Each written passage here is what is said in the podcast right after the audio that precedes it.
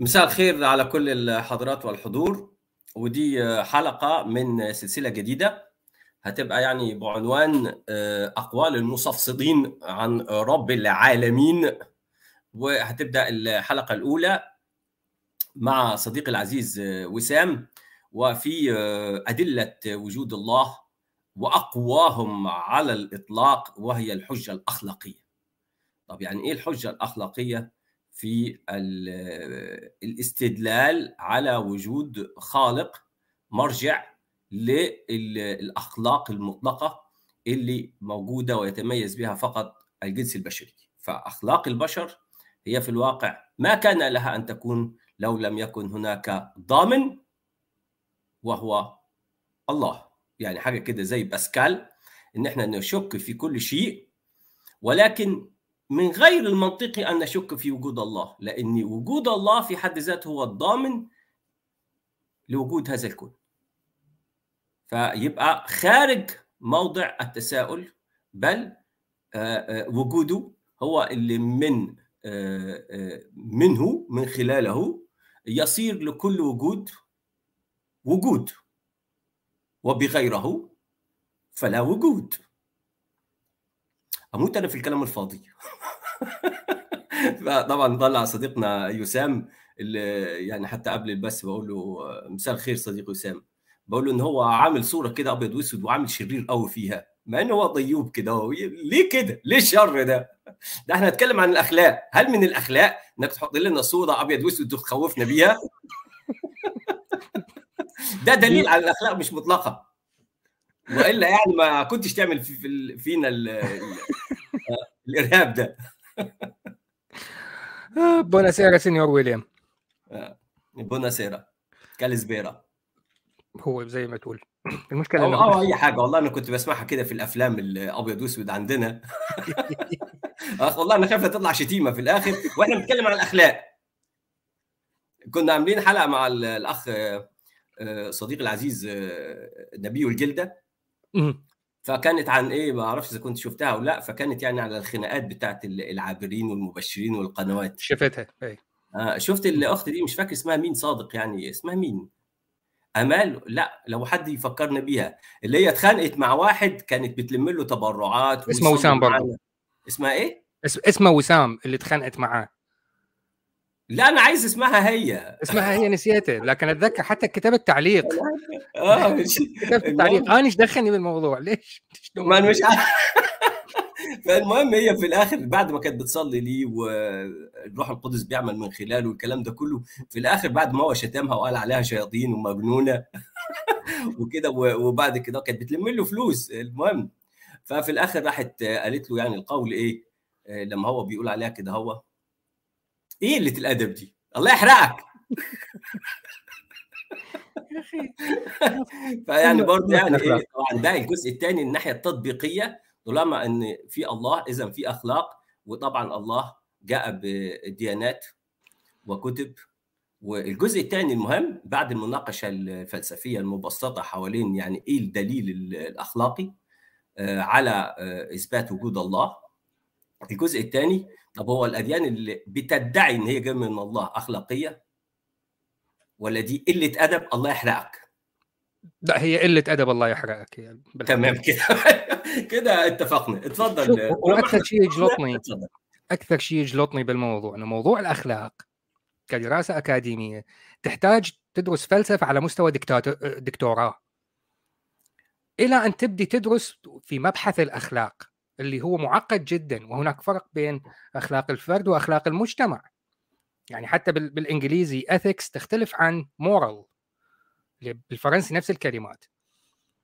الاثنين يختلفون وحدة للفرد ووحدة للمجموعة. إذا عندك مجموعة من الناس ما هي أخلاقياتهم؟ هاي لها اسم هاي ethics. الفرد الفرد عنده morals. للفرد فقط. هذا فقط التقسيم بين الاثنين. نجي ندرسها وأنواعها والمدارس الفكرية حرفيا تحتاج دراسة دكتوراه تاخذ بها شهادة دكتوراه إلى أن تدرس هاي الفروع. بعدين يجيك كل من هب ودب يختصر الموضوع بهذا الأسلوب.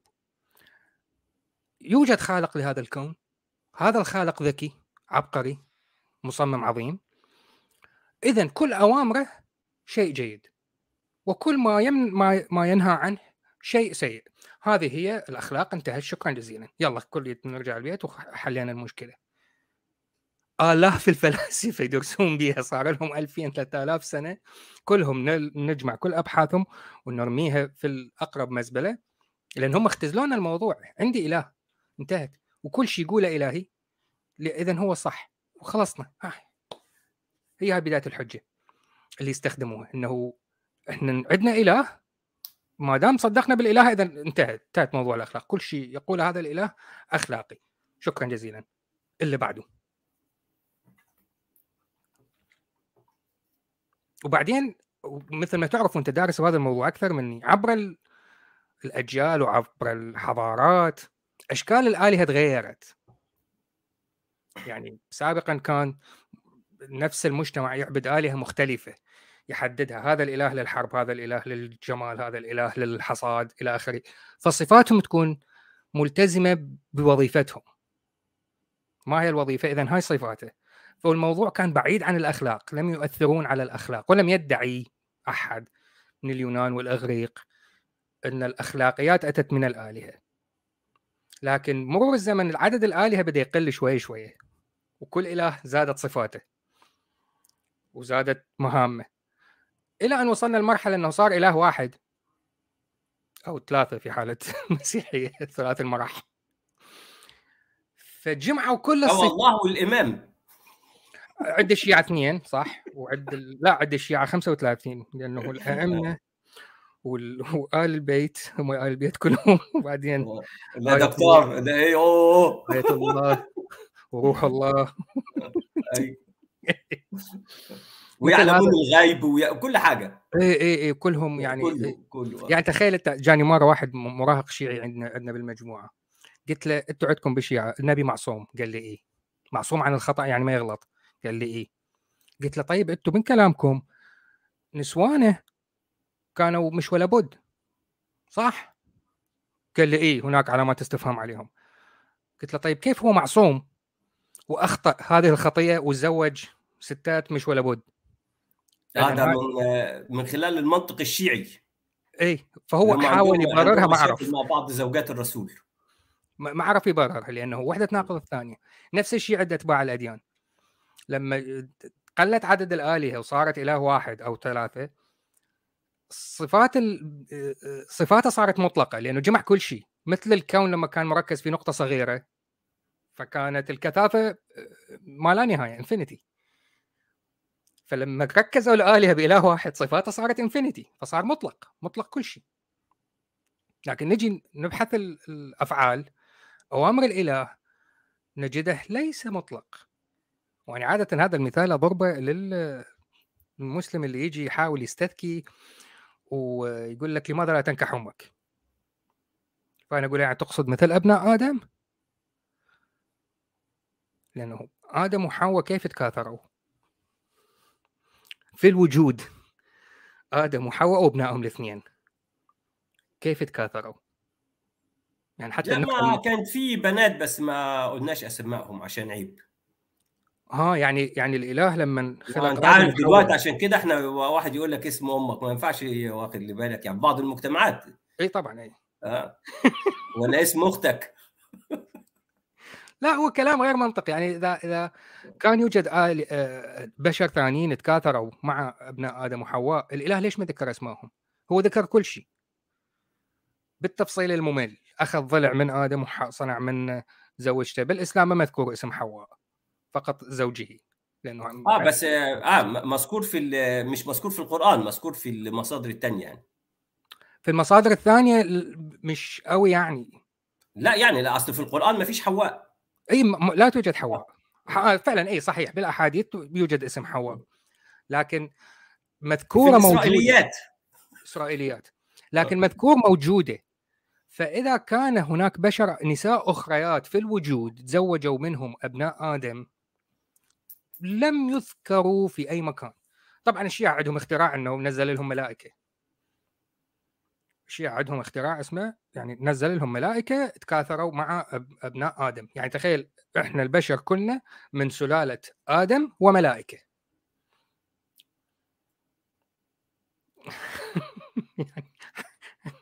يعني حتكتبها إزاي دي يا حسين؟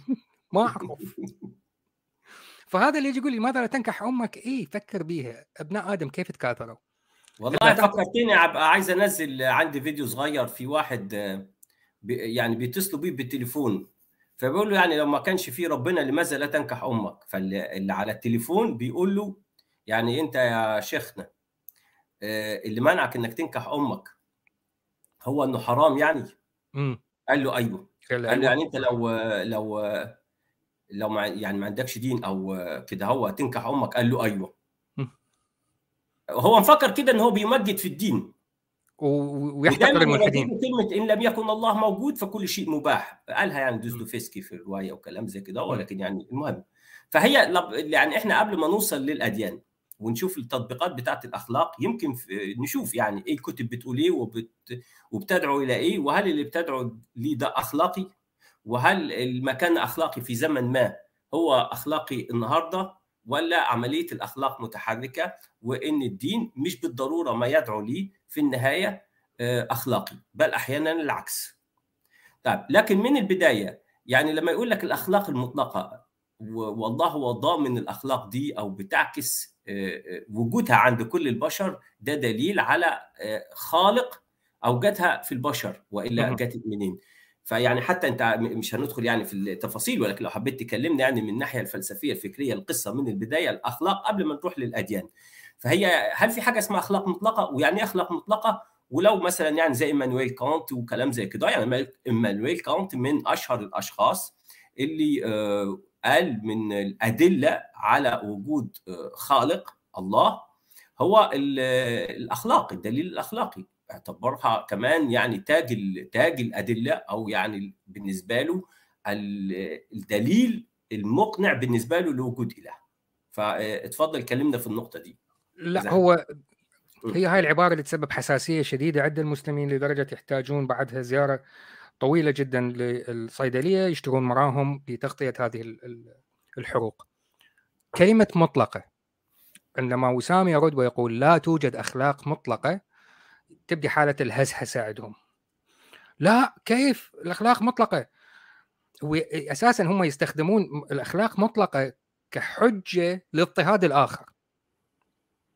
إنه لا هذا الأخلاق من الإله وهي مطلقة وأنا سأستخدم هذه الأخلاق لاضطهادك.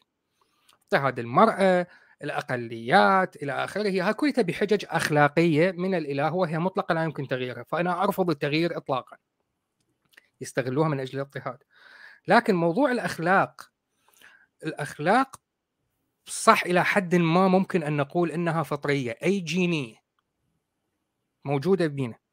عندما يسأل العلماء ما هي بدايات الأدلة التي يمكن أن نجدها في الأحافير في الحفريات عن وجود حضارة إنسانية؟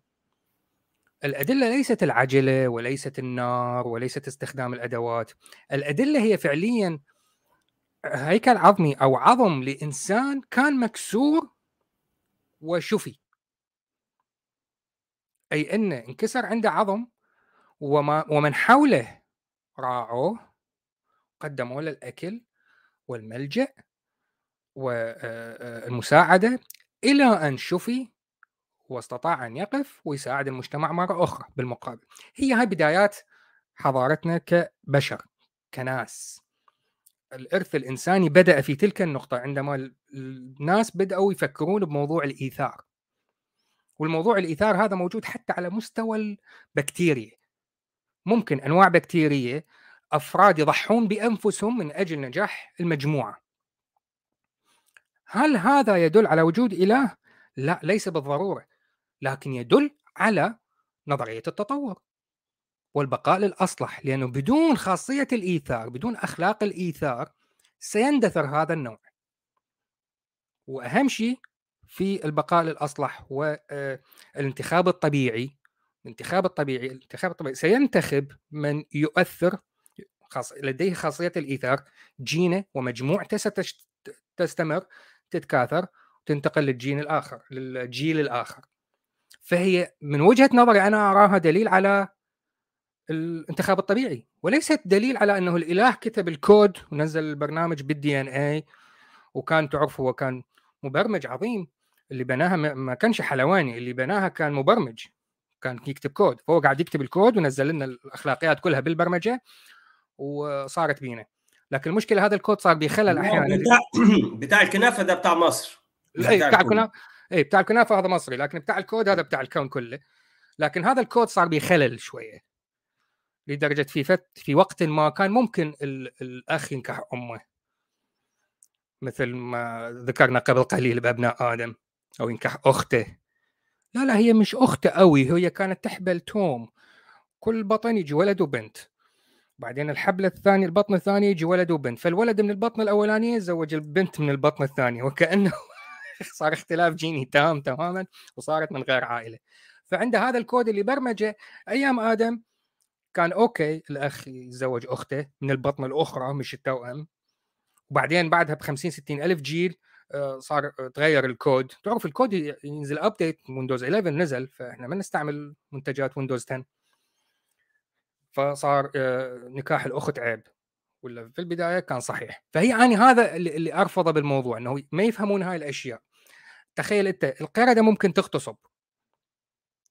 البطاريق عندها نوع من أنواع الطقوس مثل الحزن عندما يموت واحد منهم أو قريب عليهم. عندهم طقوس. البطريق تخيل عندهم طقوس للفواتح. أه، الكثير من الحيوانات لديها بعض الأشياء اللي هي موجودة عند الناس والبشر يتصورون إنه هي هاي يونيك فقط للبشر. البشر يتفردون بها. والتجربة موجودة على اليوتيوب القرده الاثنين. آه اثنينهم يقومون بنفس العملية ويكافئوهم بنفس الشيء بعدين فجأة بدأوا يكافئون واحد أكثر من الثاني. فالقرد مباشرة حس بالظلم واعترض وبطل يلعب و... فالقرده تعرف ال... ال... الظلم. وتعرف إنه الظلم شيء سيء. هل هذا يعني إن هناك إله؟ لا. هذا يعني إن هناك اختراع اسمه البقاء للأصلح والانتخاب الطبيعي. أنا صارت ضجة نوعا ما في مناظرة سابقة ذكرت هذا الموضوع وامتعض واعترض الكثيرين على أن وسام قال الأخلاق آه، مختلفة.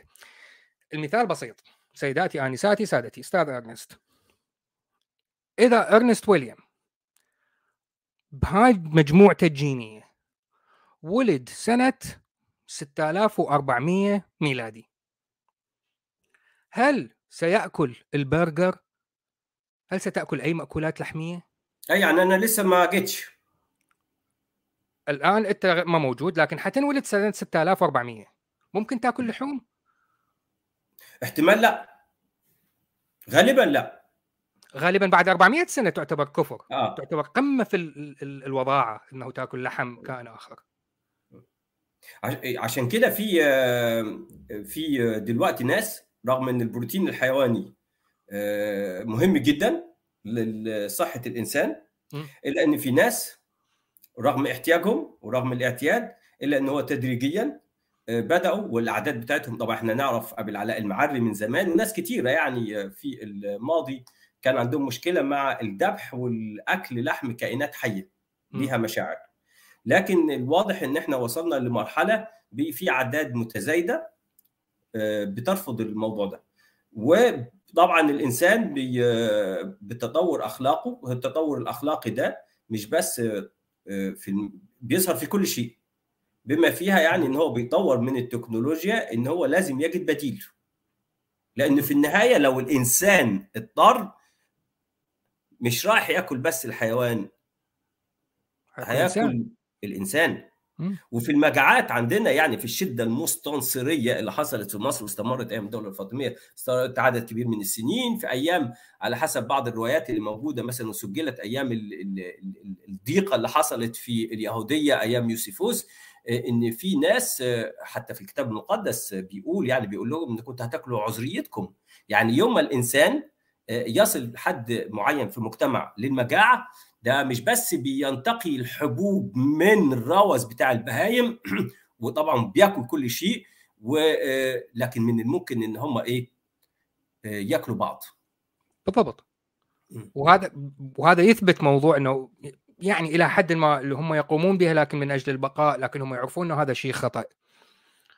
ويعرف هذا الشيء خطأ لكن يفعل ما يفعل فقط من أجل البقاء. لكن آه لأن في غريزة ثانية لأن الإنسان مجموعة من الغرائز اللي بتقاوم بعض ها؟ اللي هي غريزة البقاء ودي قوية جدا. هي أقوى واحدة تقريبا. آه. والبقاء مش البقاء بالضرورة الفردي وهو ده اللي بيجي منه الإيثار حتى عند الحيوان هو بقاء النسل أو السلالة أو النوع. بالضبط. أنا أهم شيء عندي الجين. يا أما جيناتي الشخصية يا أما جينات عائلتي يا أما جينات مجتمعي. أريد هذا المجتمع يستمر. الوضع كما هو عليه يجب أن يستمر. فممكن أضحي بنفسي من أجل المجتمع يستمر من أجل عائلتي تستمر من أجل ذريتي تستمر. فلذلك نجد أنه هاي الغريزة هي اللي تدفع الاستمرار وليس آه، آه، أخلاق مكتوبة في كود وهمي الناس تتخيله اللي وتسميه دي ان اي لا.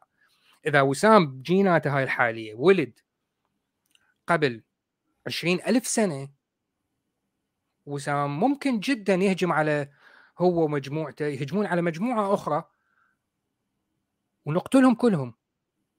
وأجد أن الموضوع يدعو للفخر. لأن ال- ال- ال- النتيجة هي حماية مجموعتي. المجموعة الأخرى لم تتعرض لنا. فقط للاحتياط. ما عندي أي مشكلة. أروح أنا وجماعتنا ونقتل المجموعة الأخرى لحماية جماعتنا. بدون أي عذر. فقط شك أنه أنا خايف منهم. أخاف يجون. وأروح أقتلهم. أجد الموضوع طبيعي. هاي لو عندهم ولد. عندهم موارد وأنت ما عندكش. بالضبط. ما هو الغزو ده كان إيه؟ موارد. بالضبط. عايزين ناكل. وإحنا ما عندناش مواكل ما عندناش أكل. دول عندهم أكل.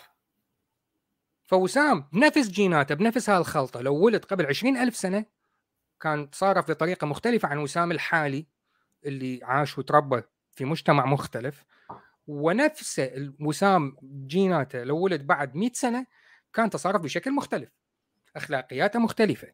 لكن هل هذا يعني إن بما أن كل انسان الأخلاق نسبية وكل إنسان وحده هل هذا يعني إننا نعيش في الغاب؟ قانون الغاب هو اللي يحكمنا.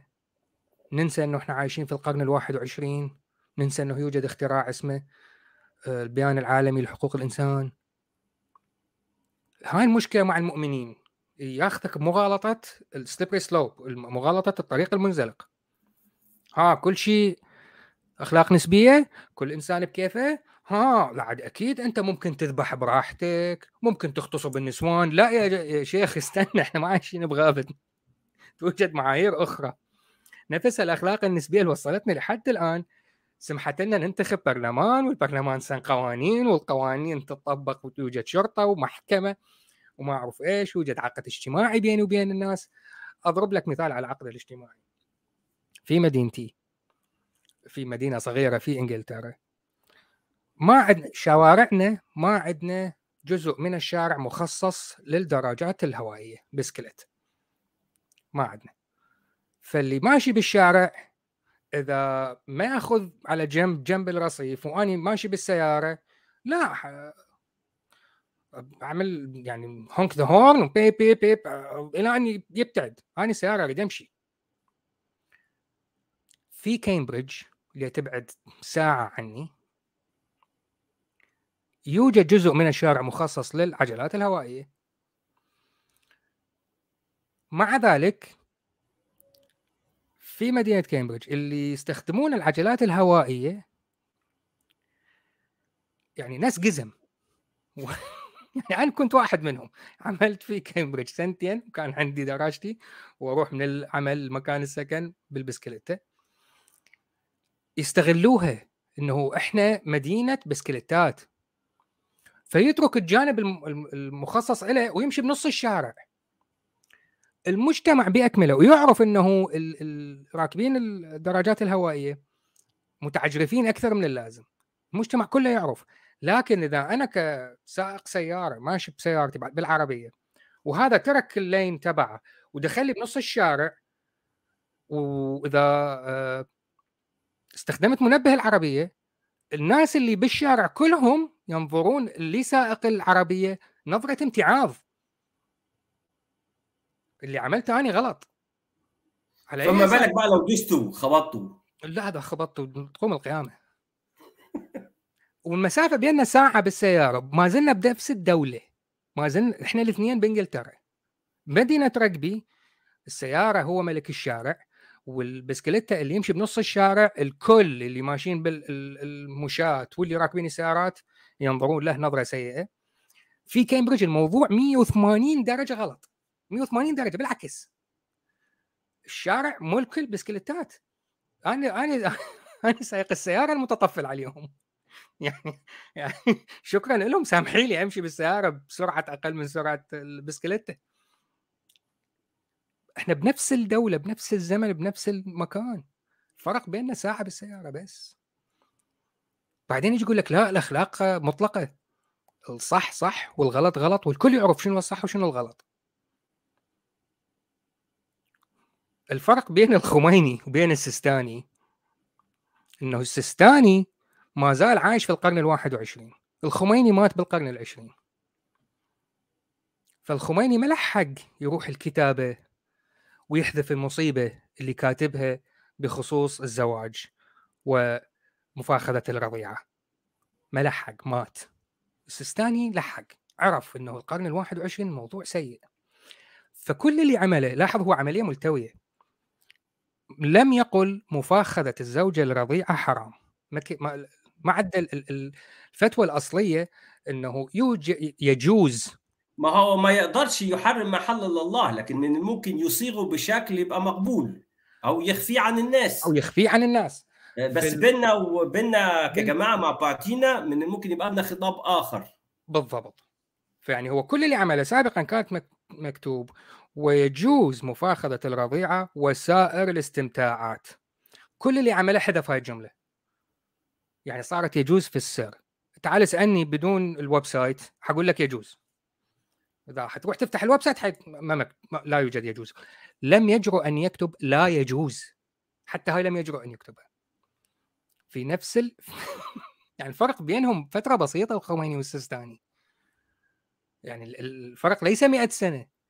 واحد مات بنهايه القرن الماضي وواحد ما زال إذا كانت الأخلاق مطلقة إحنا إزاي وحتى يعني عندنا إحنا مثلا في الفترة اللي انتعش فيها التيار الإسلامي وبدأ يظهروا على الإعلام وبدأوا يتكلموا ببجاحة وبصراحة على أساس يعني إنه خلاص جاء وقت يعني ده البعض اعتبر ان هو التمكين لما الإخوان المسلمين في السلطة.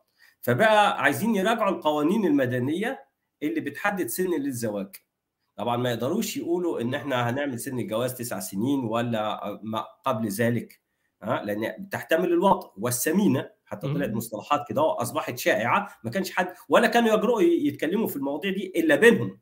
على أي حال إن هو في النهاية قال لك إن بحسب الشرع إنه ما فيش سن للزواج. ده وده الأب هو اللي بيرأى اللي هو ولي ولي الأمر. الولي في الحالة دي يعني هو اللي يحدد. فطبعا بيعتمد على إن الأب كأب يفترض وكأنه ده دائما اللي بيحصل. مش ممكن حتى القوانين إن تكون أحن ولا أعلم بحال بنته وصالحها من الأب.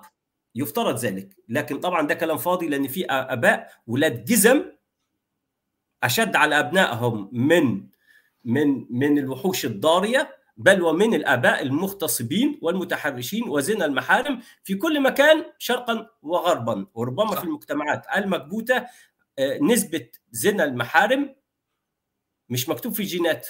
لا.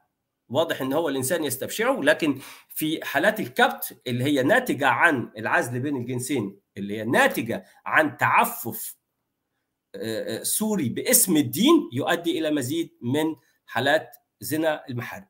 فهنا هو بدأ يقول لك إيه؟ إن المرأة يعني يشيلوا من القوانين تحديد السن. فيصبح الأب من حقه يزوج بنته ممكن تكون ست سنين ممكن سبع سنين. فلو أنا قلت إن ليه البشرية وصلت بدون طبعا كتب لأن حتى في العهد القديم وكل الكتب دي ما فيش تحديد للزواج الصغيرات. لا يوجد. يعني ده مش موجود. تمام؟ و... و... و... وعلى حسب المجتمع والبيئة ومع الزمن بقى سن الزواج يتأخر للبنت. واعتبروا الزواج بطفلة صغيرة يعني دي جريمة دلوقتي زمان كانت مقبولة. فلو هي بديهية ومطلقة والله زرعها فينا رغم إن هي في الكتب ما فيش أي سيرة عنها بل بالعكس في الكتب متروكة للأب لولي الأمر. فلو هي كده هو ليه لحد القرن العشرين الواحد وعشرين في سلفيين وشيعة؟ ها؟ وفي عندنا الاقباط في مصر بيعملوا إيه؟ يعملوا سن التسنين في في القرى. يعني إيه؟ يعني بنت طفلة. فروح يقطعوا شهادة الميلاد بتاعتها ويروحوا للدكتور بتاع الصحة وإيه؟ يقول له حط السن مثلا حطها 16 سنة. وهي ما تكونش 13 ولا 14 سنة. طب ما هو ده إيه ده؟ ده في عرف مواثيق حقوق الإنسان اللي هي الكفره والكلام ده كله ده بالنسبة له يعني مش بس الدين لم يعكس هذه الأخلاق وإن هي اختلفت على اختلاف الزمان بس واضح إن محدش يقول لي إن الله زرع في البشرية كلها رفض لنكاح الأم لأن ده هو واحد مسلم بيقول لك أنا لو ما عنديش لو مش مسلم هنكح أمي. طب يبقى إيه؟ يبقى مش موجودة في جيناته. الشيء الثاني إن هم بيسعوا لإسقاط تحديد السن. ولغاية النهارده لا واضح إن في ناس كتيرة جدا من الممكن يدوا بناتهم أطفال وطبعا إحنا عندنا مشاكل مع بعض القرى اللي الآباء بيبيعوا حرفيا بناتهم كسبايا أو يعني كاماء في الواقع لدول الخليج اللي عندهم استعداد يدفعوا فلوس وهو عند السنة ولكن هو أشبه بجواز المتعة أو بياخدها معاه تشتغل خدامة. وبيفضلوا طبعا اللي إحنا بنعتبرهم أطفال يعني بداية سن المراهقة مش مش مش سن زواج ابدا. فهي لو موجودة ومكتوبة ما حدش بيعمل بيها ليه؟ خاصة من بتوع الدين. بالضبط. بالضبط. وتعليق من ستارز ستاف هذا هذا تعليق ذهبي. لأن هو هذا اللي نقوله. وسام عندما ينتقد زواج الصغيرة لأن وسام يعيش في القرن الواحد وعشرين. في القرن الواحد وعشرين زواج الصغيرة في هذا القرن هذا شيء سيء لكن صدق أو لا تصدق أنا لا أنتقد زواج رجل خمسيني من طفلة بعمر تسع سنوات قبل ألفين سنة. لا لأن ذاك الزمن له أعرافه. يعني لما نذكر موضوع محمد تزوج عائشة وهي طفلة يجون يردون بالحجة إيه في ذلك الزمن فلانة تزوجت بعمر كذا والملك فلان تزوج وزوجته كانت بعمر كذا وكأنه حلوا الموضوع. اي حبيبي نحن لا خلاف على ذلك. ذاك الزمن كان إلى أعرافه نحن الآن الأخلاق اختلفت لأنها ليست مطلقة. فأصبحنا نستهجن هذا الفعل. فاللي يريد يطبق أخلاقيات قبل 1400 سنة أو قبل 2000 سنة في هذا الزمان لا حبيبي أنت الآن صرت محل الانتقاد. حننتقدك أنت. لأن تريد تعيشني قبل 2000 سنة وقبل 1400 سنة. ما أريد. الزمن اختلف. الأخلاق اختلفت. يعني هو هذا الكوميدي باتن اوزوالد حل يعني موضوع الأخلاق حله ب... وعلى نتفلكس موجود. إذا تتفرجون الكوميدي شو كله. قال في أيام الإنسان البدائي. وهو هو الكوميدي باتن اوزوالد صغير وبدين. آه، قصير أزعة يعني. فقال واحد مثلي يتاكل أيام الإنسان البدائي فيجي واحد ضخم يقتل ويغتصب ويسرق وما أعرف إيش وإحنا نضل عايشين خايفين. طيب نعمل إيه؟ فمسكته قلت له تعال شوف أنت إذا تبطل تغتصب وتسرق وتقتل من تموت حتروح المكان حلو يوكلوك بيه بقلاوة. حرفيا قال بقلاوة. فقال له أنا أحب البقلاوة. قال له شوف محاسن الصدف.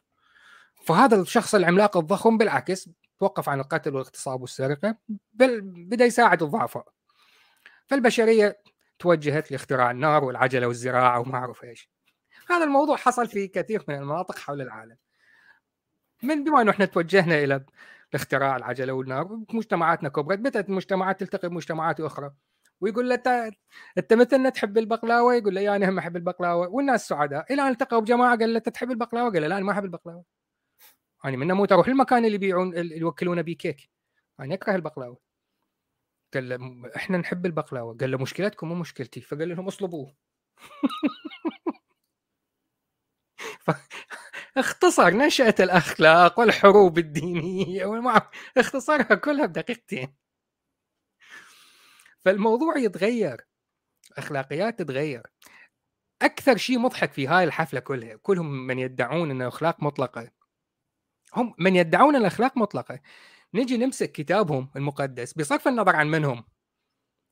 سنجد إن الأخلاق تكون نفس التصرف يكون أخلاقي في موقف ما ولا أخلاقي في موقف آخر.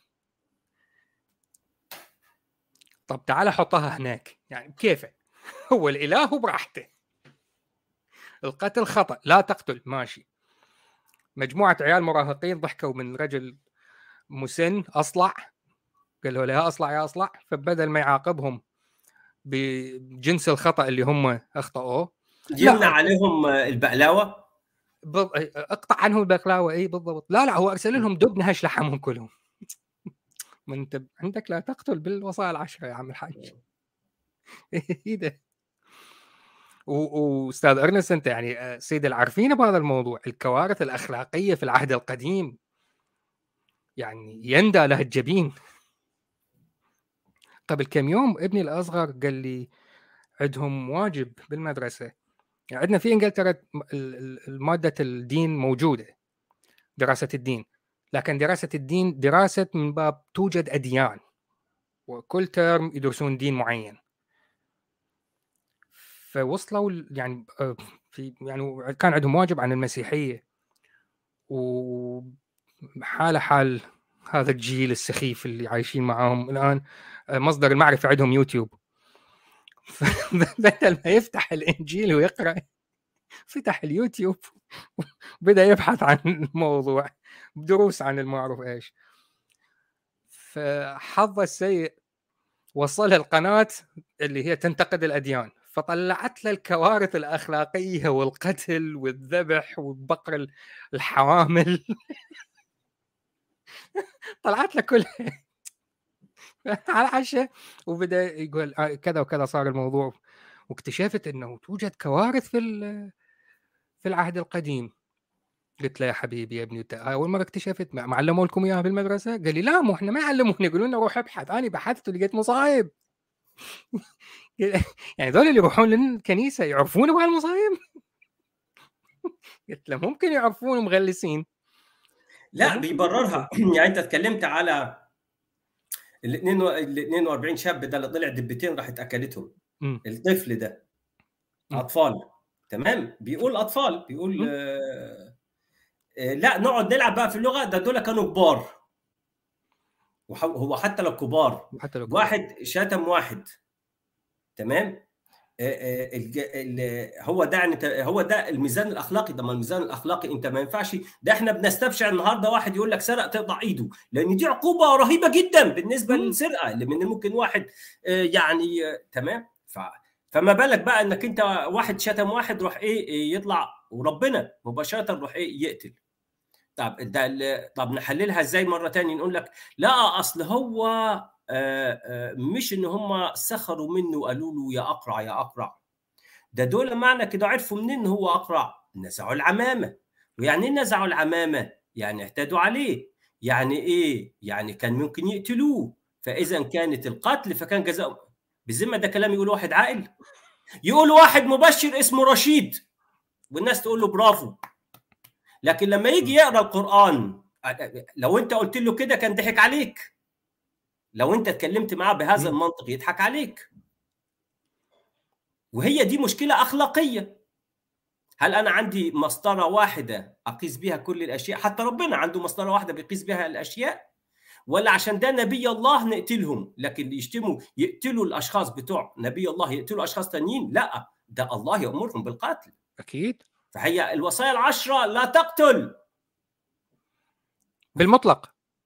بالمطلق لا تقتل. ماشي حلو بالمطلق.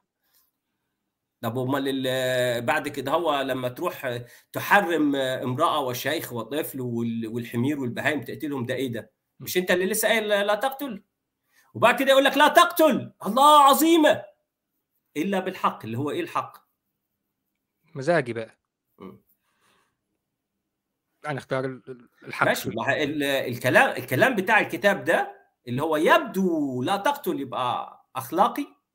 كل ما جاء بعد ذلك في الكتاب من قتل من رجال الله أو بوصية من الله ينقض الوصية نفسها فيصير كتاب متناقض مع نفسه ولا أخلاقي.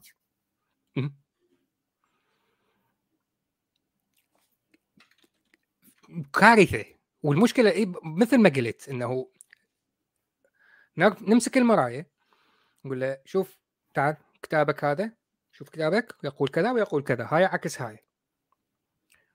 يبرر ويقول لك لا مو هم راحوا تخانقوا معاه ووقعت العمة واكتشفوا وما أعرف إيش. ويروح يصفق للي ينتقد الإسلام. والمسلم نفس الشيء فرحان بنفسه وما أعرف إيش والاسلامنا حنيف وهاي ويضحك على ولما وسام يقول لهم شوف الإنجيل كذا كذا ويجي يأيد وسام. طبعا جاني واحد ايدني واحدة من المرات وأنا قدمت هالمغالطات زي ما يعرفكش يعني بالتعليقات. قلت التعبيط يا لهجة عليه أنت تعرف أنت تبع إيه؟ دينك نفس الشيء. لكن لا الحق يقال. الحق يقال. في القرآن والتفاسير نفسها إذا نقرأ القرآن والتفاسير مقارنة بالعهد القديم القرآن والحق يقال أقل دموية من العهد القديم. العهد القديم جرائم بالتفصيل الممل أكثر بكثير من القرآن. هذا لا يعني القرآن يعني شيء جيد لكن يتدا هناك منافسة في درجة الإجرام بين الاثنين. وفي درجة الابتعاد كل البعد عن الأخلاق المطلقة. لأنه حتى أساسا من يقول أنه هذا الكائن لديه قدرات مطلقة.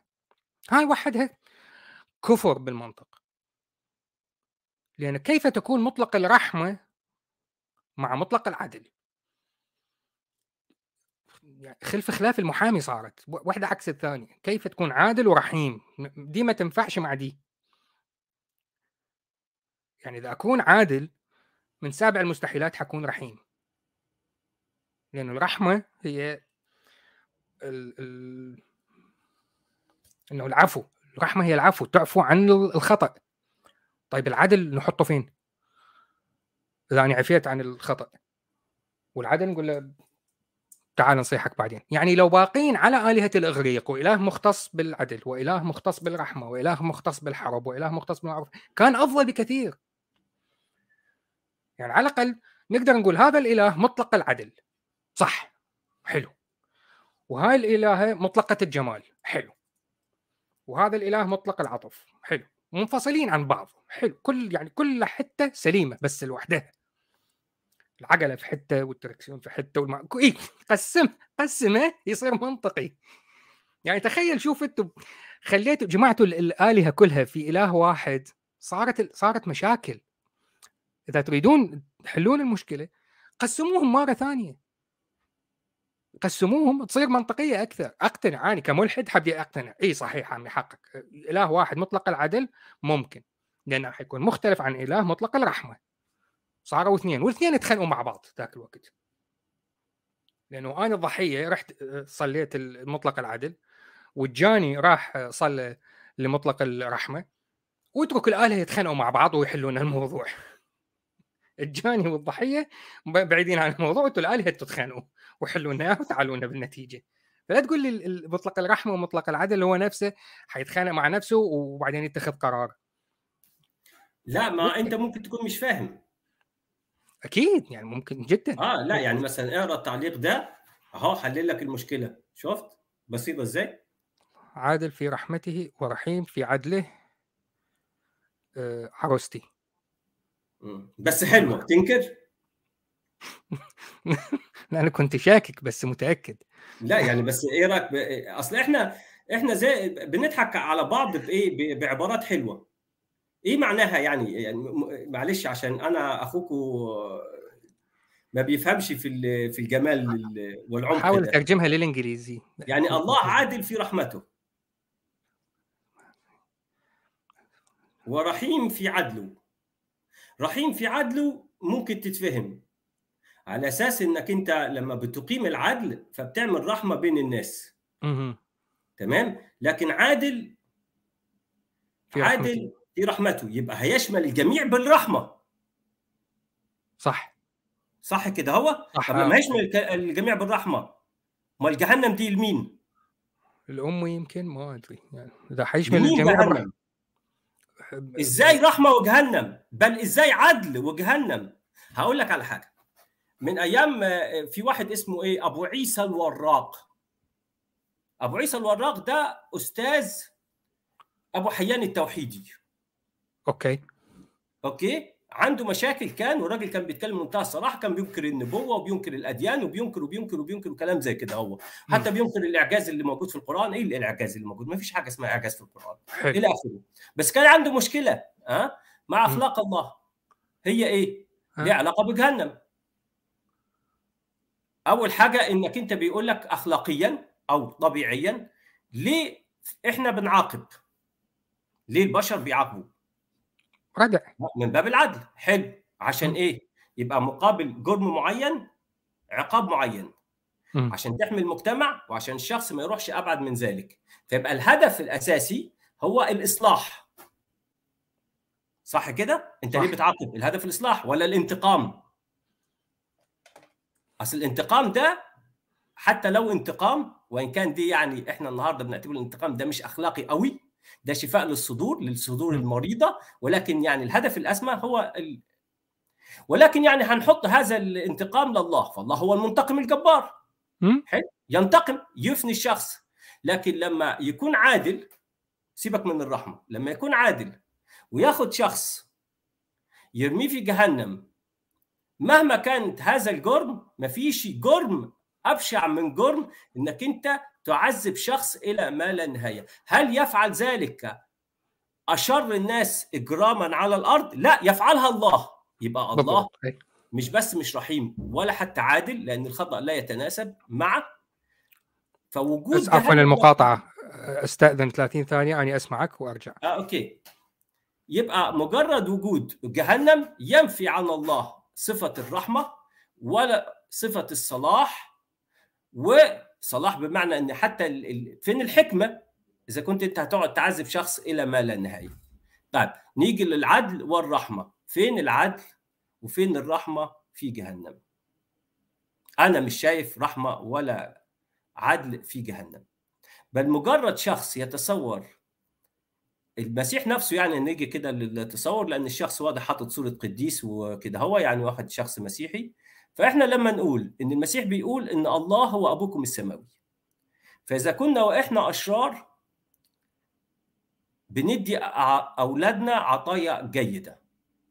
بل إن حتى الآباء مش بالضرورة بيعملوا كده منتظرين إن الأبناء يردوا ليهم.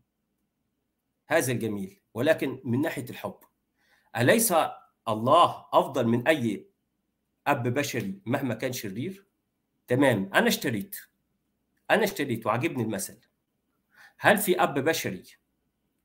ابنه أخطأ. أتفهم إن ممكن يتبرى منه. ممكن يمنعه من الميراث. لكن هل في أب بشري؟ هيجيب شواية اللي هي بيحطوا فيها الفراخ كده هو وتقعد تلف. ويحط فيها ابنه إلى أبد الآبدين. آمين. هل في أب بشري يقدر يعمل كده هو؟ ولو الأب البشري في إمكانياته إن هو يعيد الحياة لهذا الشخص عشان ما يموتش موتة سريعة ويفضل إلى أبد الآبدين بقدرة الأب يفضل الشخص ده عايش ويفضل الشخص ده معذب هل في أب يقدر يعمل كده هو؟ أشر الآباء ما يقدروش يعملوا كده هو. فلو أنا صدقت المسيح ويقول لي بعد كده هو نار لا تطفأ ودود لا يموت يبقى اذا اللي قاله المسيح عن أبونا السماوي اللي هو أفضل مننا ده هو أسوأ مننا بمراحل. ده الشيطان ده الشيطان لو إحنا صدقنا المسيح. لو واحد قدر يوفقها فأنا أشك إن هو واقع تحت تأثير نصوص مقدسة وبيردد كلام عفوا عبيط. عفوا كلام عبيط. الحلقات دي كلها المصفصطون عن رب العالمين. التوفيق بين العدل والرحمة وجهنم. الأب السماوي مع الأب الأرض- الأرضي سفسطه بلا معنى بلا معنى بلا ضمير. وده يقودنا إلى نقطة مهمة جدا إن بهذه النصوص تتشوه نفوس البشر وضمائرهم وأخلاقهم حتى إن هم يدافعوا عن البشاعة لأنها موجودة منسوبة إلى الله أو منسوبة إلى النبي أو منسوبة إلى نص فيبررها. فأنت إنسان بالضرورة اللي بتدعي إن الأديان تجعلك أخلاقي تقيس بمقاييس مختلفة فأنت صرت بهذا النص شخص لا أخلاقي. والله أعلم. لا وجاك التعليق الأخير من الشخص المسيحي. التعليق الأخير بديع. اللي هو إيه؟ اللي هو ما هو في إنسان بيقول لك دمي محروق بدون نار معدية. ف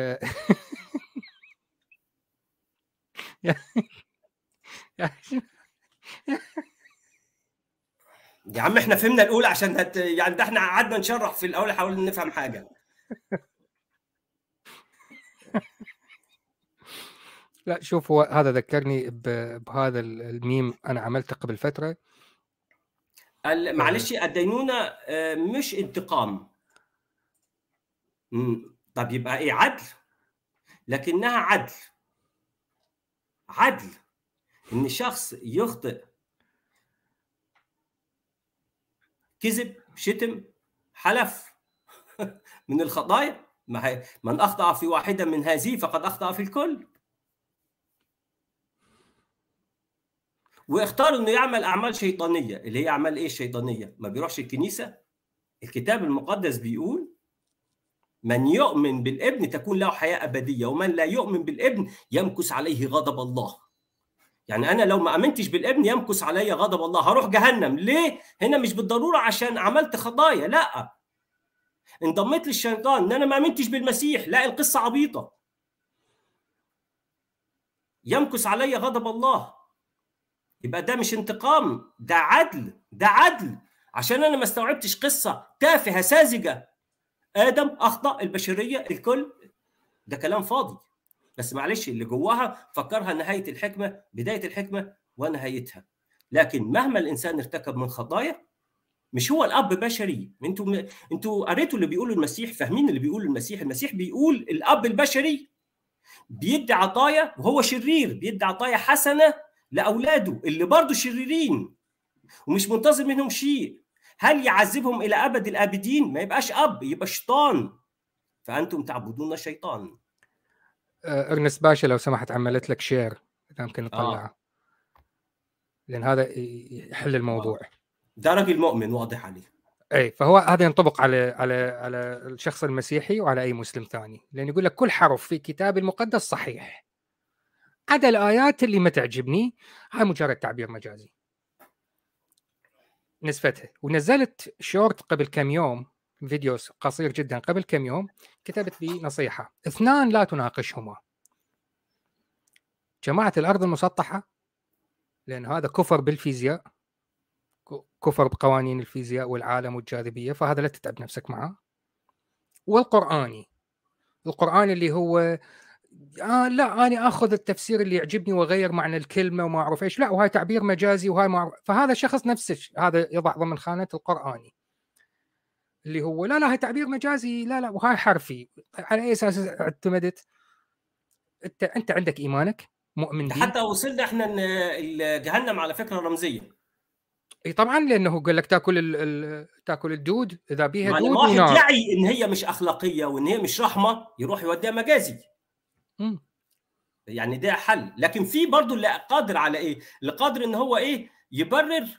معلش إحنا بنجيبه لأن ده نموذج وما بعرفش يعني لو هيستمر في التعليقات دي. فشكرا ليه. يعني أنا بعتبره نموذج. يعني إحنا كده بنناقش شخص. حضرتك ذكرت ذاكرت للثانوية العامة مثلا. م.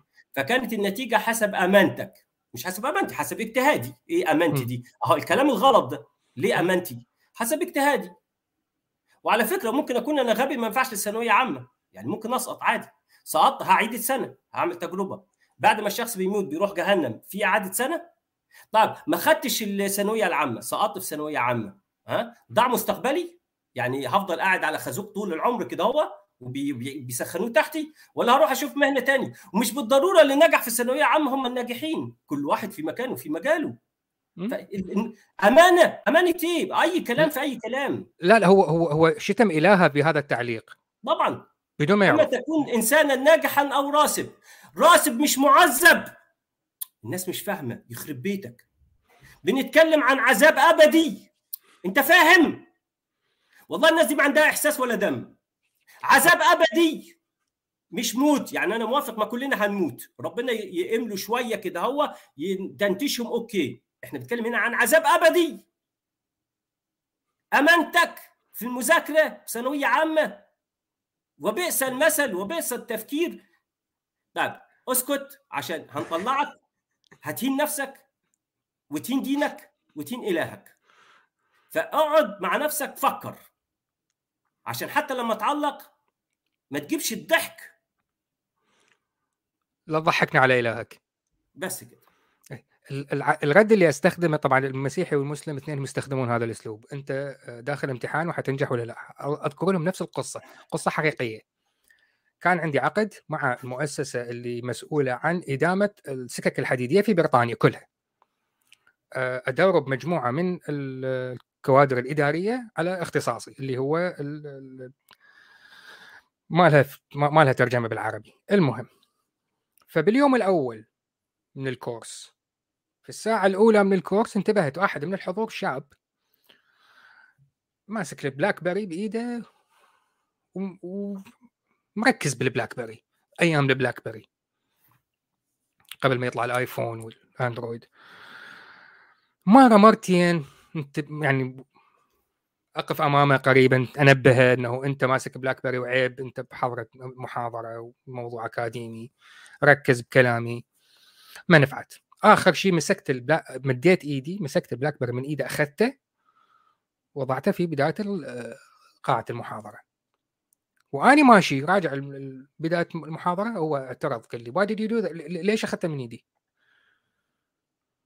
قلت له لأنه ادبيا عيب. ما نقول أستاذ جامعي أمامك رجل كبير أمامك ويتكلم وأنت يعني متجاهلني بهذه الطريقة. قال لي أساسا هذا الكلام اللي أنت تشرحه كله أنا دارسه بالجامعة وأعرفه. قلت له ما دام هيك آه تفضل أخذ ال BlackBerry وكمل حياتك.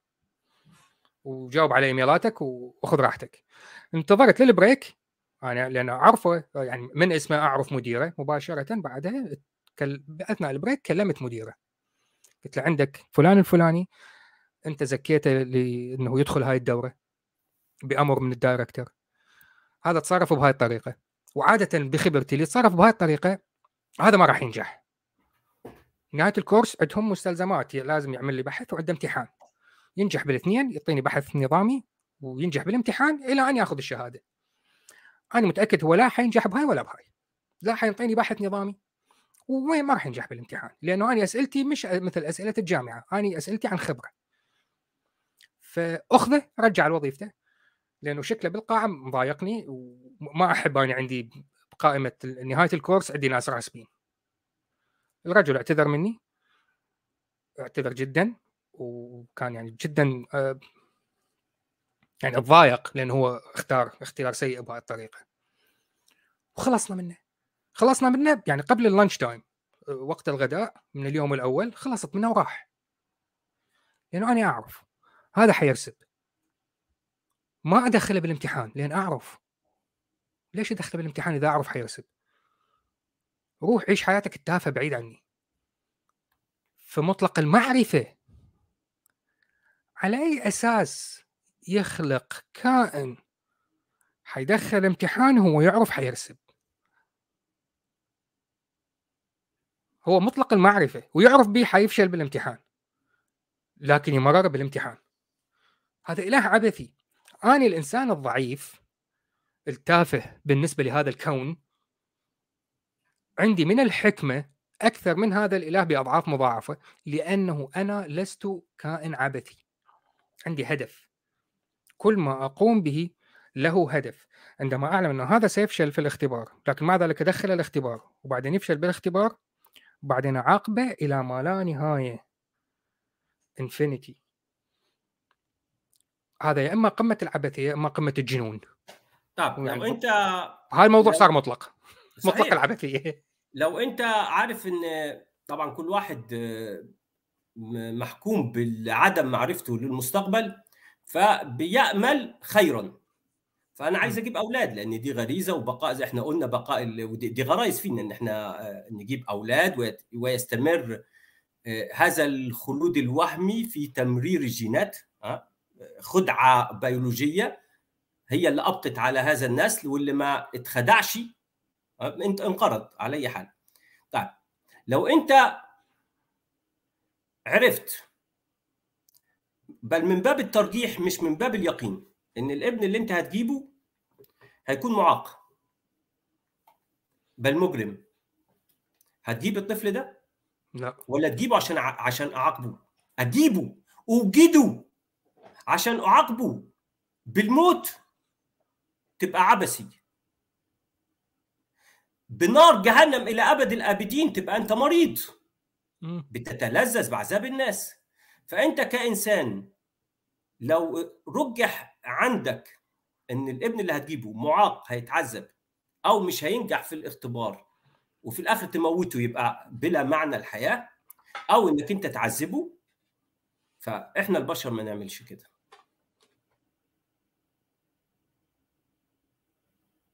آه انت قافل الصوت.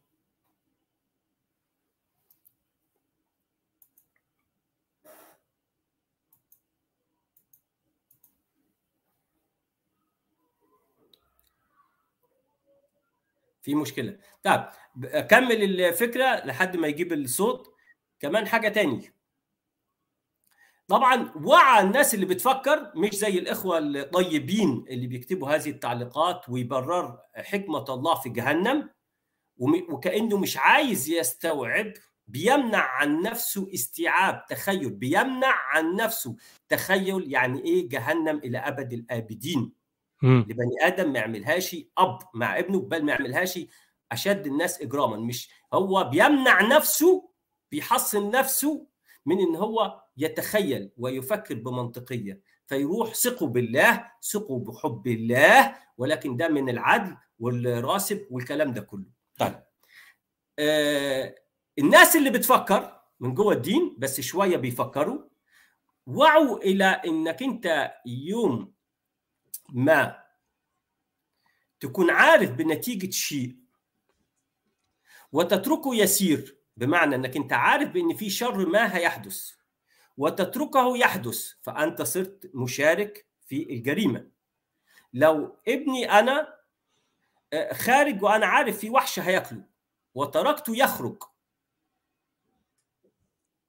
أصبحت أنا مش بس مشارك في الجريمة بل الوحش اللي في الخارج اللي قتله لم يقتله بل أنا اللي قتلته بإني غلبته للوحش فمجرد تجربة الله للبشر اللي بناء يدخلها الجهنم تجعل الله شريك في الجريمة.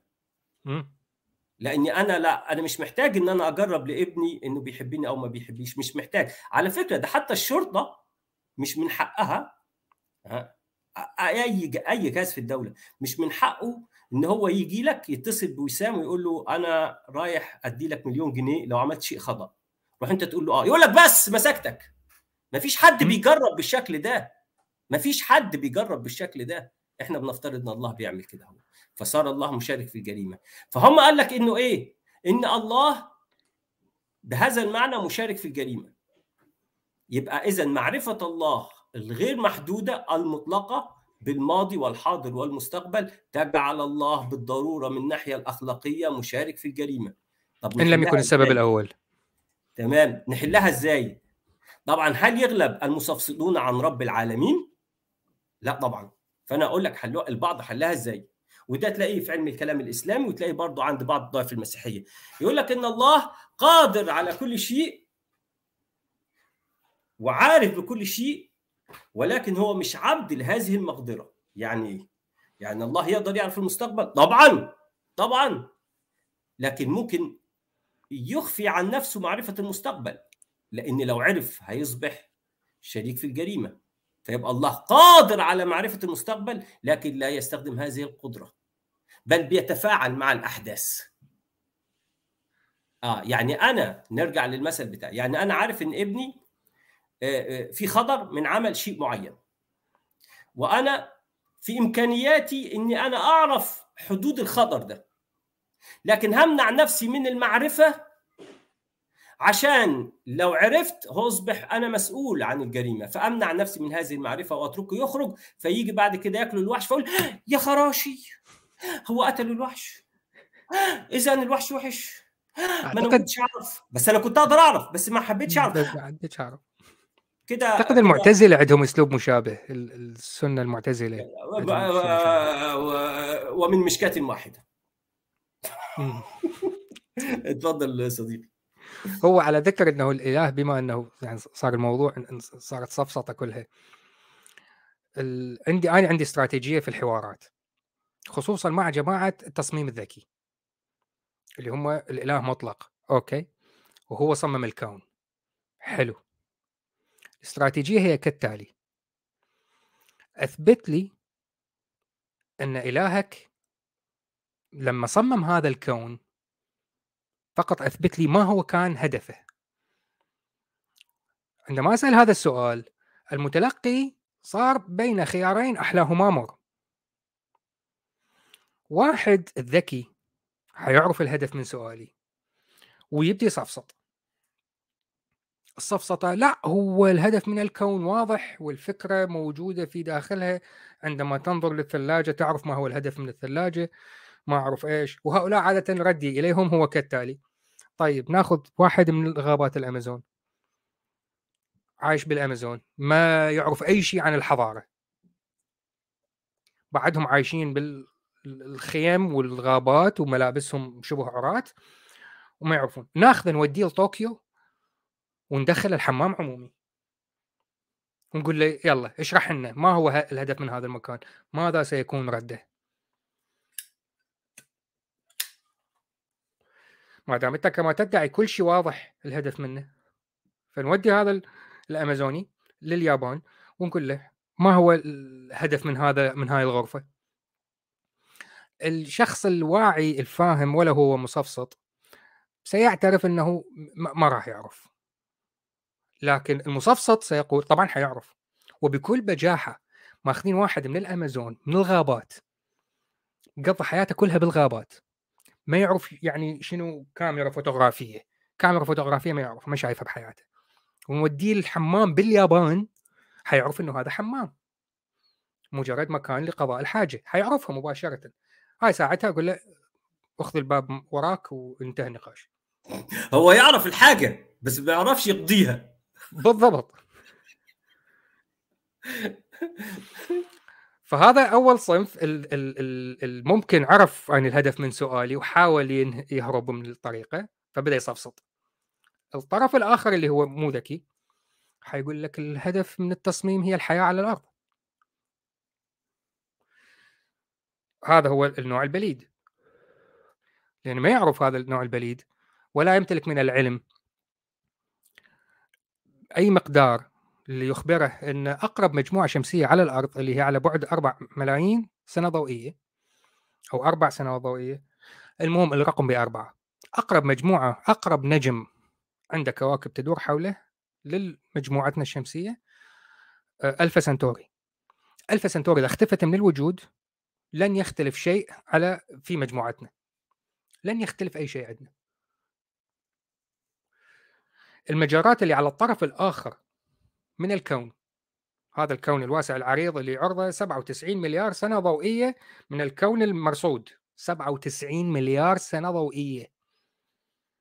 والسنة الضوئية هو مقدار الزمن السنة هي مقدار هي المسافة التي يستغرقها الضوء للمسير. سنة كاملة تسمى سنة ضوئية. مسافات هائلة. مجارة أخرى مجارة بأكملها مش مجموعة شمسية مجارة بأكملها بيها كذا مليار نجم.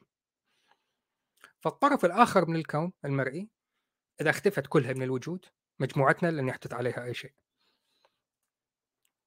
طيب أني خلقت مجموعة من الميكروبات مجموعة من الخلايا البكتيرية ودخلتها باختبار.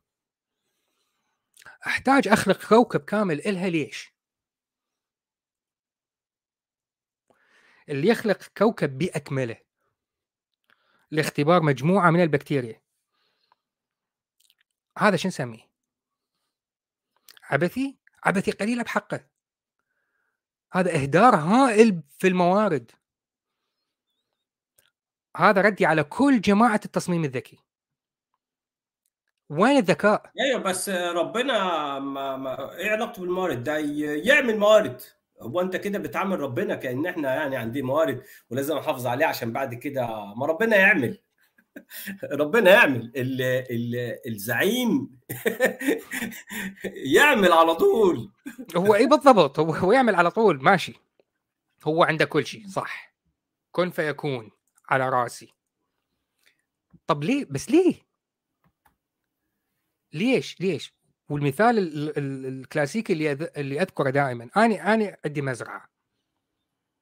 الطاقة اللي حصرفها على هاي المزرعة لإنتاج محصول معين قسم من هذا المحصول سيكون سيء وارميه والقسم الآخر سيكون صالح أستفاد منه أو أخلي غيري يستفادون منه.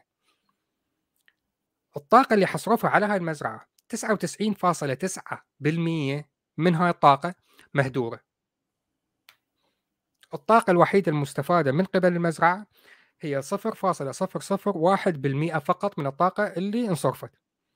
تمام انت هنا خلي بس عشان الأمور تبقى واضحة بالنسبة للمشاهدين اللي بيسمعوا الحلقة. إحنا هنا انتقلنا يعني من آآ آآ الجانب الأخلاقي الاستدلال على وجود الله بالأخلاق المطلقة اللي هي الواقع بيقول إن هي بنت البيئة والمجتمع بنت الاجتماع مش بنت يعني الاجتماع الإنسان اللي أو المجموعات البشرية اللي وجدت طريقة ما في التعامل مع بعض هي اللي استمرت. إزاي يتعاملوا مع بعض؟ من خلال عقد اجتماعي ومع الوقت هذا العقد الاجتماعي بيشكل حاجة جواهم اللي اسمها الضمير. فالضمير ده هو ابن المجتمع. عشان كده هو ضمير في وقت من الأوقات اللي كانوا بيقولوا صوت الله في الإنسان. لو مثلا حتى البابا شنودة تعال نقول بابا شنودة كان بيدي مثل أنت لو بتشرب سجاير تمام؟ ورحت في في العزاء وما قدمتش للناس سجاير مرة واثنين ضميرك هيأنبك لأنك ما عملتش الواجب. بالرأي هو بيقول كده ليه؟ لأنه بالنسبة له يعني بالنسبة للكنيسة إن السجاير حرام. فإذا الضمير بيشكله المجتمع. وبناء عليه الشيء اللي انت بتتولد فيه يعني حتى القوانين القوانين بتطلع بتضبط المجتمع من خلال سلطة. بعد كده المجتمع بيسير لوحده بعد ما صار القانون جزء منه. فإحنا جزء منه مننا اللي سمح ببقاء هذه المجموعة البشرية اللي إحنا بقينا من نسلها لأن غيرها انقرض هي اللي قال عليها يسام اللي وجدت صيغ من التعامل مع بعض اللي هو إحنا بنسميه الأخلاق. اللي بيصل إلى مراحل أحيانا ولما إحنا بنمتدح التضحية بالذات والإيثار من أجل الآخرين فإني بنلاقي في مواقف معينة بنلاقي أشخاص ما لهمش أي علاقة بالدين ومش بالضرورة كل الأشخاص ولكن في أشخاص أكثر حساسية وتفاعل مع قيم وناس متبلدة شوية. والاثنين الحقيقة موجودين والاثنين بيساعدوا على إيجاد التوازن واستمرار الحياة. بعض من الأنانية هو اللي بيسمح بإنك أنت تستمر. بل لما بيجي واحد باسم قيم دينية يقول لك بيع كل مالك واتبعني بيع كل مالك واعطي للفقراء 30 ثانية. آه. فهذه أمور ضد الطبيعه ومش معززة للحياة. وفي نفس الوقت اللي يقول لك حافظ على كل شيء وما تديش شيء فأنت مرفوض من المجتمع. في الحالتين ده انواع من التطرف. والإنسان داخله في رغبة في العطاء وفي أيضا رغبة في الاقتناء. وما بين الاقتناء والعطاء من خلال التفاعل مع الناس فيعطي ابنه أكثر ما يعطي أخيه والأم تعطي كل شيء لبنتها لكن ما تديش كل شيء لجوزها أو حتى لأمها.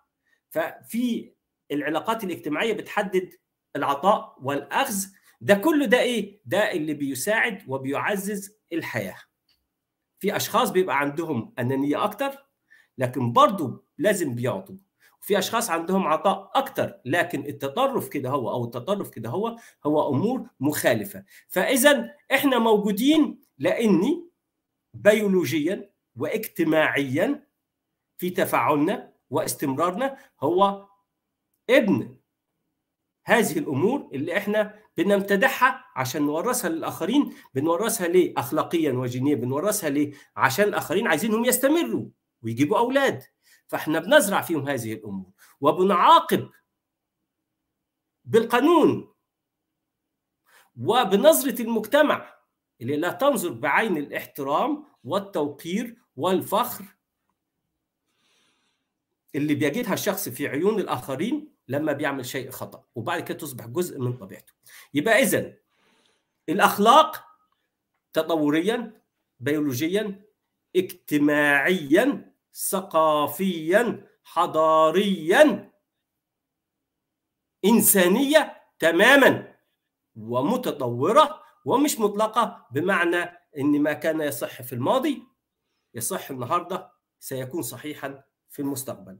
عشان كده هو قال شيء مهم جدا صديقي وسام لما بيتكلم إن أنا لا ألوم شخص من 1400 سنة كان سنه 50 سنة اتجوز بنت ما أعرفش سنها كام سنة. لأن يكفي إن أنا أبص لجدتي كان سنها كام سنة لما اتجوزت جدي فجدي كان. ما كانش رجل لا أخلاقي. ما كانش رجل لا أخلاقي. لما زمان كان في عبيد مش معنى كده هو إن كان الوضع مثالي ولكن هو ده كان المجتمع. والمجتمع مع الوقت بيوفر حرية وكرامة لأكبر عدد ممكن. في الواقع زمان كانت حقوق المرأة مهضومة ما كانش بيوفر لها الكرامة ولا للعبيد والإماء واللي بيشتروا وال... إلى آخره. فمع الوقت إحنا بنسعى لإيه؟ المجتمع كله إن أكبر عدد ممكن يتمتع بالحرية والمميزات اللي كان محروم منها ناس كتير جدا في الماضي. فلا هي مطلقة ولا هي محتاجة لمصدر خارجي يرشد إليها لأن المجتمع لوحده أوجدها وبدون وجودها ما كناش إحنا موجودين. انتقلنا دلوقتي لنقطة تانية. هل الله كدليل آخر على الوجود هو الدقة اللي موجودة في الكون ولا الكون عبثي؟ لأن فكرة إن هو الله موجود دليل كده إن كل شيء منظم عشان يجي في الآخر الإنسان. فنجد إن هو الله بهوأت منه وخلق أشياء ولا لها أي علاقة. الشيء الثاني اللي من ممكن يكلمنا فيه دلوقتي بس إحنا واضح إن إحنا انتقلنا لنقطة ثانية دلوقتي وإن كانت حتة العبثيه دي من ممكن نحطها تحت الأخلاق لأن مفيش من يعني مهم أو يعني من بعيد شوية. على أي حال إن هو بيقول لك يا يا أستاذ وسام إنه لا وسام حاف لو سمحت. آه يعني وسام حاف. بيني وبينك ال... رفعنا الكل. لا هنسى اسمك واقول حاف. حاف. أبو وسام السفسطائي لا يا عم لا ده إحنا جايبينك ترد عليهم. طلعت منهم. خدعتني. يا سيدي بيقول لك بص لو الأرض اقتربت كذا من الشمس أو بعدت كذا من الشمس والأكسجين لو زاد كذا عن الدرجة دي أو قل كذا عن الدرجة دي بل المعادن والغازات والثوابت وال11 ثابت.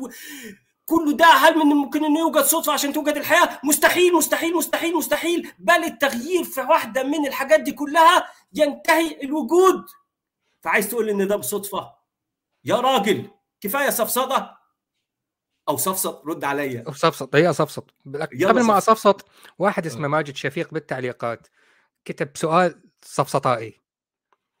هل في الزمن 9 و13 دقيقة حسب توقيتك. هل هناك تفسير أخلاقي لديكم عن سبب الخلق أفضل من التفسير الذي تقدمه الأديان؟ هذا يشبه السؤال اللي هو هل يوجد سبب فني في أن إشارات المرور هي الأحمر والأصفر والأخضر؟ الموضوعين مختلفين. هذا ما لها دخل بهذا. ما الدافع الاخ من مانع الحادي من المعروف إيش حبيبي هذا نفس المانع الطبخي من استخدام البتنجان في إنتاج بروسيسور الكمبيوتر مواضيع مختلفة أنت لا تخلط الحابل بالنابل لأن هذا مش سفسطة هذا وصلنا مرحلة ال... يعني يعجز اللسان عن وصف هذه الحالة. لا يوجد لها اشرح لي السؤال. اشرحوا لي أحسن من كده. ما, ما يعني مش عارف. لا يعني هو بيقول إيه؟ هو هو يقول يريد, يريد تفسير أخلاقي آه. عن سبب الخلق بعيدا عن الأديان غير ما تقدمه الأديان. طب إيه السبب الأخلاقي في كورونا؟ طب إيه السبب الأخلاقي في إن لا مؤاخذه الكاكا ريحتها وحشة؟ السبب الرياضي في إن بس على فكرة أنا أقول لك إن في سبب تطوري ليه الكاكا ريحتها وحشة. بالضبط. آه لأن أو يعني معلش يعني آسف على اللي بس هو يعني أصل الكاكا ده منتج طبيعي. ده مو يعني ده ده بيخصب الأرض ده إحنا بناكل من من خيرنا. مننا فينا أول سمون. حاجة إن في أمور ليه الانسان بيقرف منها. وبتتورث بعد كده هو. لأن الأمور دي مضرة بالصحة. فيعمل الجسم ميكانيزم هو يخليه إن هو يقرف منها. لأن لو تعامل معاه مباشرة راح يتضر صحيا. البشر أو الكائنات اللي ما طورتش هذه العلاقة لأن بنلاقي إحنا مثلا علاقة حيوانات تانية مثلا زي البط. البط بيأكل الكاكا بتاعته. لانها مش لأن هو جسمه يقدر يهضمها فما بتضرهوش. القطط ممكن تستفرغ وبعد كده ترجع تاكل الاستفراغ بتاعها. ما بتضرهوش. لكن الإنسان ما يقدرش يعمل كده. مش عشان الإنسان إنف. لأن الجسم الإنسان ما يقدرش. فبالتالي مع الوقت اللي بيقدر يطور القدرة على الإشمئزاز من الأمور المضرة بيستمر وبيورث جيناته. واللي ما بيقدرش بيعمل زي البطة وبيروح فابو بطاطا. فهي مش أخلاقي. هي مش يعني أخلاقي. ليه وجدت وليه كذا وليه كذا ملهوش علاقة بالأخلاق. ده قضية تانية. ممكن نتكلم عن الحكمة لكن ما نتكلمش عن الأخلاق في القضية دي. امم صح. نرجع الموضوع اي ونرجع الموضوع ال ال ال التصميم الذكي. ذكرناها الاستراتيجية هي كالتالي. إذا الإله خلق كون الكون المرئي وأؤكد المرئي المرصود. لا نعلم خارج هذه ما رصدناه. 97 مليار سنة ضوئية. لماذا خلق هذا الكون اللي هندسة هندسة عظيمة جدا؟ ما الهدف منه؟ إذا ادعيت بكل سذاجة إنه الهدف أقول لك ما دي بس أنت ما بتحسبهاش بالوقت ما هو دي كأن الله غمز عينه كده يعني. هو بالنسبة له. بالنسبة له إيه. بالنسبة لنا 97 مليار سنة ضوئية. الهدف إيه؟ إنه يخلق يجيك أبو شخدة. يخلق كائنات على سطح كوكب واحد في مجموعة شمسية في مجره مليانه مليارات المجموعات الشمسية في كون مليان مليارات المجارات. هدفه فقط خلق الحياة على هذا الكوكب. وبعدين يدخل هاي الكائنات في امتحان. هذا الإله عبثي.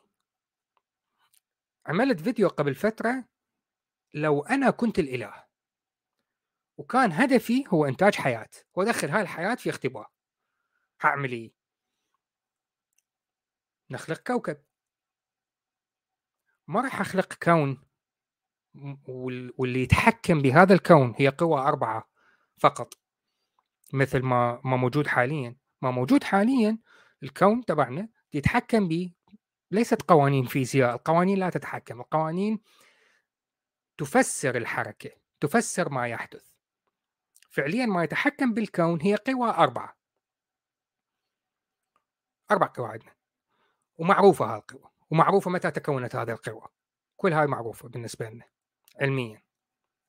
فأنا إذا أريد أخلق كائنات أدخلها باختبار ما أحتاج كل هذا الهراء. كوكب واحد. حول الكوكب كرة أخرى. ما أحتاج مجموعة شمسية كاملة. ما أحتاج شمس وسماء. لا لا. مجرد كرة حول الكوكب. من داخل الكرة توجد أشياء مضيئة ثابتة. ليست متحركة. النجوم حولنا في السماء متحركة يا ناس. تعرفون لو ما تعرفون. موقع القمر؟ إيه الحكمة من إن هي تبقى ثابتة؟ طب ما حلوة تتحرك تبقى مسلية. لا إيه؟ ثابتة. أفضل لي في على المدع... عشان أعرف أنا وين؟ في الملاحة في السفر. أعرف مكاني. الشيء الوحيد الثابت عندنا في السماء ما تبعنا هو النجم الشمال. بالنسبة للساكنين في ال... شفت يبقى ربنا حط لك النجم حط حط لي نجم من ملايين النجوم المرئية. واحد فقط ثابت والباقي كله متحرك آه. والباقي كله متغير. اني إذا اني إذا اني خلقت لا حبيبي حخليها كلها ثابتة. كرة واحدة ثابتة. حتعرف مكانك أنت وين؟ بكل مكان. في أي وقت. لا مش على فكرة قبل غير موضوع حكاية النجوم دي كلها على فكرة لو الناس اللي فكرت إن إحنا هدف الخليقة فكروا بنفس الطريقة وافترضوا نظريا إن الأرض هي مركز الكون وده اللي قاله أرسطو على أساس إن في حكمة. يعني افتراض الحكمة يقضي بالضرورة للتصور بتاعك. لكن الواقع بيقول عكس التصور ده وبالتالي ينفي إن في حكمة وراه إذا كان ده. يعني إيه؟ حس إن هو لازم يكون الإيه؟ لازم الأرض تكون في المركز النظريه بتاعت بطليموس. ولازم تكون الشمس كذا والقمر وأحجامهم وكده. هو وتصوروا اللي هي أيام الخلق اللي بيشرحها الكتاب المقدس هو ده التصور البطلمي بتاع الكون تقريبا يعني. بس كل شيء بهدف والهدف في النهاية الكره الأرضية اللي هي مركز الكون والإنسان تاج الخليقة اللي موجود على هذا الأرض. لكن كل هذه العبثيات ده تنفي الحكمة. اي لا هو أنت سبقتني ب 45 ثانية. كنت آه. يعني كنت كنت يعني كنت واصل لهذه النقطة لأنه اولا أحدد النقاط الثابته من أجل الملاحة والسفر. ثانيا مصدر الطاقة اللي يحتاجها الكوكب. ما يحتاج أخليه يبعد عنه مليارات الكيلومترات. مصدر الطاقة اللي يغذي طاقة الكوكب يجب أن يكون قريب. وكل الطاقة الناتجة من مصدر الطاقة تصل للكوكب. ما أحتاج لأنه مجموعتنا الشمسية ما أعرف بالنسبة لل سواء الملحدين اللادينيين بصورة عامة المؤمنين ما أعرف إذا يعرفون هاي المعلومة ولا لا. في مجموعتنا الشمسية مصدر الحياة على كوكبنا هي الشمس. مصدر الطاقة اللي كنا عايشين منه هي الشمس. ما عندنا غيرها. النباتات تحتاج شمس إحنا نحتاج نباتات الحيوانات تحتاج نباتات إحنا نحتاج نباتات وحيوانات. كلها تحتاج الشمس. فبدون هاي الشمس إحنا نموت. نتجمد ونموت. فإذا أصنع مصدر طاقة وكل اللي يوصل للكرة الأرضية هو صفر فاصلة صفر صفر صفر صفر واحد بالمئة من الطاقة اللي تنتجها الشمس يوميا. السواد الأعظم من الطاقة اللي تنتجها الشمس يضيع بالفضاء. ربما لو إحنا موجودين على كوكب آخر يبعد مليارات السنين الضوئية ممكن نرى شمسنا في السماء ونعتبرها مصدر للملاحة والما أعرف إيش والمعرفة نعرف موقعنا إلى آخره. لكن فعليا مجرد طاقة هباء مندثر راحت ما حد استفاد منها. لم تسقط على ورقة شجرة وتحولت بالكلوروفيل إلى طاقة والشجرة نمت. وأنتجت ثمار وجكان آخر أكل الثمار وجكان آخر أكل الكائن إلى آخره وتبدأ دورة الطبيعة. فالمصمم الحكيم الذكي جماعة التصميم الذكي تعال تبع التصميم الذكي تعال تعال تعال استريح أقعد هنا. هل من الذكاء أن أصنع منظومة مصدر طاقتها أهدر منه 99.9999% تحتاج تكون مهندس كي تعلم إنه هذا اسمه يعجز اللسان عن وصف هذا التبذير. يعني أريد أشتم. لا بس يعني لو واحد يقول لك مثلا لو الشمس اقتربت راح كلنا نتحرق. يعني هي موجودة كده بالظبط الصح. ما نتحرق ولا نتنيل. انت ها يعني لن هل تقت... هل تدعين إن اللي صمم هذا الكون الواسع العريض اللي عرضه فقط الكون المرئي المرصود 97 مليار سنة ضوئية هو إنتاج حياتنا؟ صمم كل هاي مليارات المليارات من المجرات كي تتكون مجره واحدة درب التبانة ومن ضمنها مجموعتنا الشمسية ومن ضمنها كوكبنا. اللي يبعد مسافة مضبوطة نسبيا دقيقة جدا عن هاي الشمس. كي تتكون الحياة وبعدين نتحاسب على هاي الحياة اللي عشناها. أثناء ما أني أضيع 99.99% من طاقة هاي الشمس عبثا وأضيع 99.9999 من كتلة هذا الكون كله هباء. مع إنه أنا كنت أحتاج كل اللي أحتاجه اخلق كوكب واحد فقط محاط بكرة ومصدر طاقة بسيط جدا. لا وفي حاجة إن هو فعلا الشمس أو شموس حارقة موجودة بالقرب من كواكب أضخم وأعظم من كوكب الأرض فلم تظهر فيه حياة. يعني ده موجود. يعني إحنا جينا بس في كوكب من مليارات الكواكب اللي ظهرت فيه حياة ونقول يا سلام على الحكمة!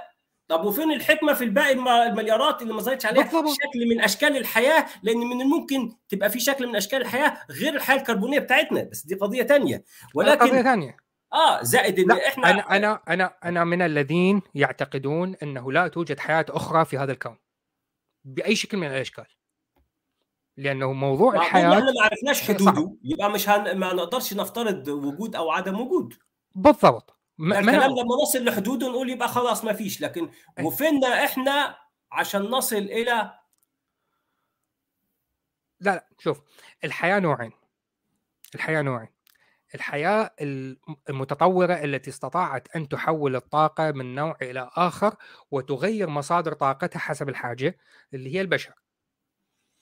البشر حاليا مصدر طاقتهم الرئيسي هو الشمس قلنا لكن استطعنا أن نغير أو نستمد طاقة أخرى عدا الشمس مثل المحروقات مثل الخلايا الشمسية مثل النووية إلى آخره. فوصلنا لدرجة من الوعي نستطيع التحكم إلى درجة ما بالطاقة. وهناك نوعية أخرى من الحياة أدنى وهي أحادية الخلية. كل متعددة الخلايا قد تصل لدرجة من التطور مثل ما توصلنا نحن الآن أن نبدأ نغير مصادر طاقتنا. أحادية الخلية لن تقدر. إمكانية إنكار احتمالية وجود أحاديات الخلية في هذا الكون صعب. أنا أكاد أجزم في مجموعتنا الشمسية أحاديات الخلية بس موجودة ما إحنا ممكن نتكلم على مجموعتنا الشمسية على أساس إن إحنا عندنا تصور ما عنها. آه طبعا لسه الاكتشافات لكن ما نقدرش نتكلم على الكون. الكون أعظم لا من لا. آه. لا بس خليني أكمل فكرتي. لأنه في مجموعتنا الشمسية من الممكن اكتشاف أحاديات الخلية في مجموعتنا الشمسية الآن؟ ممكن. أي. على يعني آه شو اسمه قمار آه عطارد. ممكن نكتشف ولا استبعدها لكن في درجة ذكائنا ووعينا وقدراتنا كبشر في باقي الكون صعب جدا. صعب بس مش مستحيل على أي حال. لكن ليس مستحيل لكن صعب. الآن نعود للنقطة الأساسية. إنه إذا تغيرت موقع الأرض عن الشمس كذا نسبة مئوية فلن تتكون حياة. أيوه يعني أيوه آه اديني يعني حتى صفصده قوية ها. هو ده الكلام. م. يعني تقصد الهدف من هذا الكون تكوين الحياة؟ شكرا جزيلا لأنك أثبتت إن إلهك عبثي مبذر خلق كون عرضة 97 مليار سنة ضوئية لإنتاج مجموعة شمسية عرضها بأكمله تصور 13 دقيقة ضوئية؟ تخيل 13 دقيقة ضوئية مقارنة ب 97 مليار سنة. هاي المجموعة الشمسية فيها كوكب عرضة ثانية ضوئية؟ تعيش عليه كائنات حية؟ بعدين أدخلهم اختبار وأحاسبهم وأنا أعرف نتيجة الاختبار؟ واللي يفشل وأنا أعرفه هو حيفشل أدخله بجحيم أبدي؟ هذا إله مجنون. تجاوز مرحلة العبثية وصل مرحلة الجنون. شكرا جزيلا لإثبات كل هاي النقاط. يعني جدا انت كده كلمتني عن إله سارتر في مسرحية الذباب بيتسلى. تك بالضبط بيتسلى. الفضاء وحش يا مش الفضاء. يعني الفضاء. الفضاء وحش. بالضبط. يعني خلي يعني وصلتني مرحلة أصدق إنه اصدق فرضية إنه هناك حضارة ما وصلت من التطور العلمي لدرجة ابنهم اللي بالاعداديه عندهم وعنده واجب منزلي من المدرسة طلبوا منه يبرمج لهم عالم خيالي فيرتشوال على الكمبيوتر و... ويرجع النتيجة. ماذا سيحدث في هذا العالم الافتراضي؟ فهو بالكمبيوتر قاعد يكتب خلق كون بأكمله ومليارات الكواكب وركز على كوكب واحد وخلق له حياة هو يعرف نتيجة كل الكائنات واللي حيعمله وما أعرف إيش. اي فهو هذا الكائن الطفولي التافه اللي كان عنده هوم ورك واجب منزلي وبرمجة بالكمبيوتر وعيشنا كليتنا بالكمبيوتر ويعرف النتيجة وطبعها وراح المدرسة وقال لهم تفضلوا شكرا جزيلا. أنت أثبتت لي إنه هو هذا إلهك مجرد طفل. مراهق عمل تجربة. المعلمة شرحت لهم التجربة وشرحت لهم النتيجة وراح كررها بالبيت وصارت نفس النتيجة ورجع لل... رجع المدرسة ثاني يوم واعطاهم النتيجة. هذا هو إلهك وأنت فرحان بهذا الإله. يا أخي قتك نيلة. على هذا الإله. فرحان بنفسك. إلهك طفل مراهق. تمام. طيب. من الممكن يعني هو في الصديقة فاطمة بتقول إيه مثلا الإنسان هو الله يبحث عن نفسه هذا ما يقول كارل طبعا أنا في رأيي الفلسفة لما بتتكلم كده من ممكن إن إحنا نعجب بها من باب يعني إن أقوال جميلة وتدعو إلى التأمل لكن مش حقائق علمية. وأنا حتى يعني من الناحية الفلسفية الإنسان هو الله يبحث عن نفسه بيبحث في المكان الغلط. أفضل الإنسان يواجه نفسه مش يبحث عن كائن أسطوري يخلقه طالع من نفسه أو يرى في نفسه لأن كلها دي حلول بتاعة الإنسان البدائي اللي يعجز عن فهم الكون فيصنع عوالم أخرى كأنها مفارقة وهي منه. المفروض أنا أعتقد إن الفلسفة يجب أن تتطور عن هذا النموذج الأسطوري اللي بيحسن القول. يعني المفروض حتى الفلسفة تقترب أكثر للعلوم وهو ده الواقع إن زمان كان مين هو؟ الفيلسوف. الفيلسوف كان كل شيء حتى يعني الفيلسوف هو عالم طبيعيات وفي الطب وفي الفلك وفي الدين وفي الأساطير في كل شيء شامل كل شيء. ومع الوقت بدأت الأمور العلمية تنفصل عن الفلسفة النظرية. لكن مع الوقت المفروض إن الاثنين يقتربوا إلى إن لا يمكن ان تصح الفلسفة بدون علم. وكل ده نوع من أنواع السفسطه الفلسفية اللي أنا حتى ما بحبش الفلسفة المثالية لأن هي بتسعى دائما إلى إيجاد تفسيرات غيبية تصورية على أساس منطقي يبدو منطقي بالأحرى ولكن إحنا لازم نرجع إلى رجلينا على الأرض ونفكر. نفكر بفلسفة إيه؟ بفلسفة علمية. مش بالكلام معسول الكلام لأن معسول الكلام دين آخر. ربما يكون أكثر نضجا أكثر ابهارا أكثر منطقية وربما أحيانا أكثر اخلاقا. من هذه الفلسفة البدائية المدعوة الديان ولكنها فلسفة منحطة. ممكن لكن برضو يفضل كله في الإيه؟ في السفسطه من وجهة نظري. عمري ما حبيت الفلسفة المثالية. عمري ما لأني واجد إن هو ده لعب بالكلمات. العدل في رحمته والرحوم في عدله. الله لا يقال له المتى والأين لأنه خالق المتى والأين هو الواجد الموجد الوجود الذي أوجد ما لا يمكن وجوده بغير وجوده فهو ضامن الوجود الذي منه انبثق الوجود. حلو الكلام. كنا بنا ففنينا عنا فأصبحنا بلا نحن. ويحي أنا الإنسان الشقي من يخلصني من جسد هذا الخطيه ده بولس. شفتوا كله داخل على لا ما الكلام كلمني عربي أفهمك. غير كده خليه شعر لكن مش حقائق. بالضبط بالضبط. تعليق أخير من بس من بسام أحب يعني أنهي به آه. يقول أعيد سؤالي ماذا لو أتاك قائل ممكن يكون هناك حياة في كل مجموعة شمسية وما الخلل في ذلك ويعني في إيه؟ فلتكن هناك حياة بشكل أو بآخر أحادية الخلية في كل المجموعات الشمسية ما, ما أنا قلتها لا أستغرب وجود حياة أحادية الخلية بشكل أكثر شيوعا مما يعتقده الناس. لكن الحياة الذكية اللي مثل ما نراها الآن حيوانات نباتات بشر والبشر نوع من نوع يعني جزء من المملكة الحيوانية لا هذا أعتقد يعني معقد أكثر وقد يكون نادر أكثر. من مليارات مليارات الكواكب في هذا الكون قد نكون نحن الوحيدين. ما عندي مشكلة. قد نكون نحن الوحيدين. لكن هل هذا يبرر افتراض أنه خالق هذا الكون هذا الكائن المطلق المعرفة مطلق العدل مطلق الحكمة الحكمة؟ خلق كل هذا الكون لأجل خلق هذا الكائن الواعي متعدد الخلايا في المملكة الحيوانية في هذا الكوكب فقط ويترك الباقي؟ هل هذا من الحكمة؟ لا هذا ليس من الحكمة. اذا ليس مطلق الحكمة وليس مطلق المعرفة وليس مطلق العدل. كائن عبثي طفولي جدا مستعد أن أصدق إنه مجرد مراهق دخلنا في عالم خيالي virtual reality من أجل واجب منزلي من إعداديته دارس في المدرسة وفضل أن أصدق إنه مجرد طفل مراهق على أن أصدق إنه كائن حقيقي مطلق الحكمة والمعرفة وال وال والعدل والحكمة إلى آخره.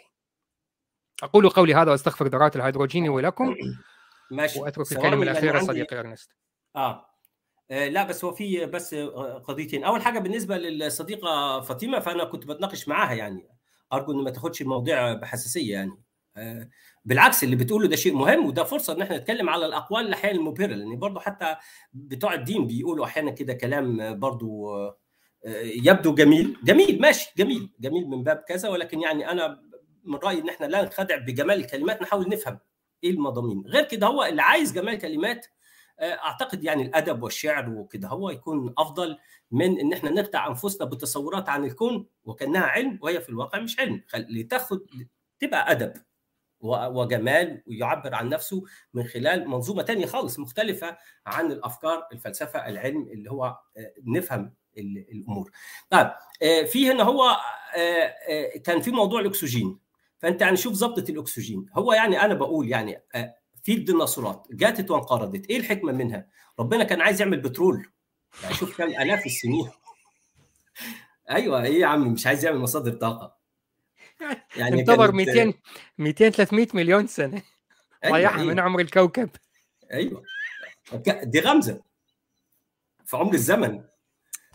عمر النيله وعلى فكرة مش الديناصورات اللي عملت اللي يعني عفوا مش الديناصورات اللي عملت البترول. ده دي الكائنات اللي بيتغذى عليها اللي هي المجهرية في المحيطات البلانتون هو ده اللي عمل البترول حتى مش الديناصورات. فإيه الحكمة بتاعت الله يجيب ديناصورات وتنقرض؟ إيه الحكمة من إن في 100 نوع النهارده بينقرض من الكائنات؟ يعني إحنا اللي ممكن نستم... يستمروا بالحياة لو إحنا عدلنا من لأن إحنا ممكن بينا كارثة على الكون.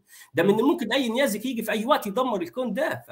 يعني ما تحطوش إيديكم إحنا موجودين فما تفكروش إن ده أمر ثابت لأن من ممكن بكرة ما نبقاش موجودين. طيب فموضوع الأكسجين هو إن الحياة تغيرت. الطقس اتغير. النباتات الحيوانات والإنسان نفسه تطور من كان في مجموعة من السلالات البشرية كانت عايشة في نفس الزمن. صح. مع بعض. إحنا بس اللي فضلنا لو ما كناش فضلنا ما كناش سألنا السؤال. ولو فضل غيرنا كنا عملنا لاهوت جديد. طب على أي حال. نرجع للنقطة. إن هو في تغيرات بتحصل. لو التغيرات اللي بتحصل دي بشكل الجسم يتجاوب معها بمتغيرات ها؟ يعني التأقلم هيستمر. لا كانت اسرع هينقرض. خلصت الموضوع. زيه زي أي حيوان من الحيوانات اللي بتنقرض أو النباتات أو الأسماك اللي بتنقرض. تمام؟ طيب فهنا هو الأكسجين. مين قال الأكسجين ثابت؟ هتلاقي أنت مثلا في سكان بتوع أمريكتين أمريكا الجنوبية خاصة. عفوا مش أمريكا أمريكا اللاتينية. هتلاقي في أمريكا اللاتينية لو أنت رحت عشت هناك على الجبال هتشعر بضيق في التنفس. تقول يبقى البديل إن مناخيرهم تبقى كبيرة. لا في في بديل تاني. إن هي عندهم كرات الدم الحمراء عالية جدا. فبالتالي هم بيقدروا يعيشوا على هل دي طوروها مع الزمن ولا اللي اللي ما طورش ده ما عرفش يعيش انتهى. اللي طوروا الموضوع ده مع التغيرات بطيئة في إلى آخره. فاختلاف الأكسجين مش موجود في نفس المرتفعات بنفس النسبة. زائد إن هو وارد إن هو تزيد أو تقل إلى آخره. هل يقدر الإنسان إن هو يتأقلم مع متغيرات جديدة؟ ثوابت هتبقى ثوابت جديدة. أو تغيرات تفني الأرض. طيب ده لو أنت حبيت تكلمنا في النقطة دي وهقول لك برضو نقطة تانية عشان نتكلم فيهم ونختم هي إن من الممكن واحد يلاقي إن اللي إحنا قلناه ده دليل علمي على الكائنات الروحية الملائكة والأرواح اللي هي مش لا. محتاجة لا أكسجين. ولا لا يوجد دليل علمي على هذا الهراء ولكن وعي في كواكب أخرى وممكن تتواصل مع الإنسان بغير طريقة التواصل لل... أيوه لا؟ ها؟ تجاوزنا مرحلة السفسطه الآن جاوزنا آه. مرحلة السفسطه بدينا مرحلة ال... ال... الهراء آه. عدينا البراميل لا لا عد... بالضبط عد... يعني هو يعني لما يقول لي ده كده إحنا قلبنا براميل اللي حيجي يقول لي تعال أخذك ورا معمل الكراسي أقول له لا شكرا. لا أنا أعرف إيش راح يصير ورا معمل الكراسي. فاللي يقول لي دليل علمي على وجود الملائكة أقول له لا شكرا. أنا أعرف أنت موديني وين. يعني هو الطريق معلش معلش لأن دي إحنا بنضحك دلوقتي. في واحد قالها بجد. مش فاكر مين إذا كان قبل زغلول النجار كان بيتكلم في الإعجاز العلمي. أو هو.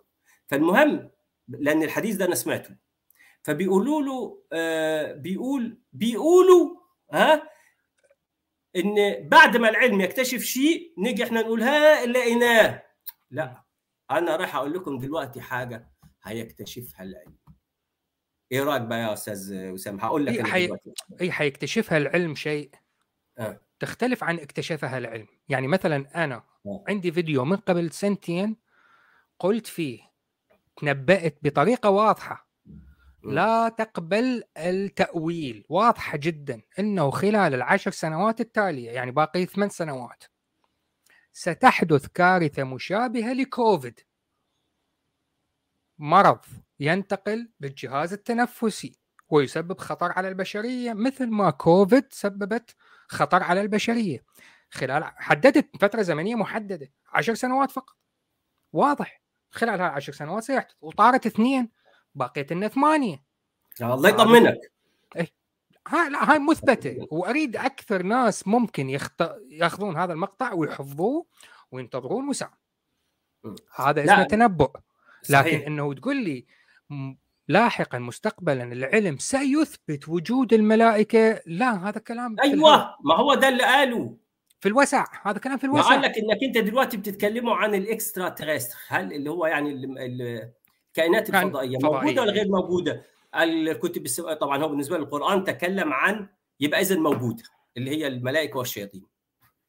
يعني صار الكائنات الفضائية اللي ممكن عايشة في مجرة أندروميدا البعيدة عنه هي هاي اللي يقصد بها القرآن الشياطين. لا هذا قمة في الصفصفة. نعم وممكن تاخذ اجساد مش هم اللي نكحوا بنات الناس في العهد القديم في تكوين صفر ستة؟ لا. لا أني أني أني تصورت إنه الموضوع أرقى من هذا الطرح. صدمتني بصراحة. لا يعني هو في أرقى وأنا يعني مخبي. لا لا يوجد يوجد يعني أنت بتتهمني كده هو. لا لا يوجد لا يوجد أرقى اعطيك إياه. اللي هو يقول لك الأسلوب العلمي الأسلوب العلمي هو التجربة المنهج العلمي هو الفرضية والمشاهدات فالتجربة اللي هي هي تتحول إلى دائرة. التجربه يا إما تثبت ما قبلها الفرضية أو تنفيه. فإذا تتغير الفرضية تتغير المشاهدات نأتي بمشاهدات أخرى إلى آخره. فإذا الموضوع تعقيبي متتالي. فبقفزة بهلوانية صفصطائية يحول المنهج العلمي إلى العنعنة. علم الرجال والجرح والتعديل يحول يربط الاثنين مع بعض. فإذا شخص ما ثبت أنه هو صادق تكرارا مرارا وتكرارا هو صادق إذا كلامه صحيح.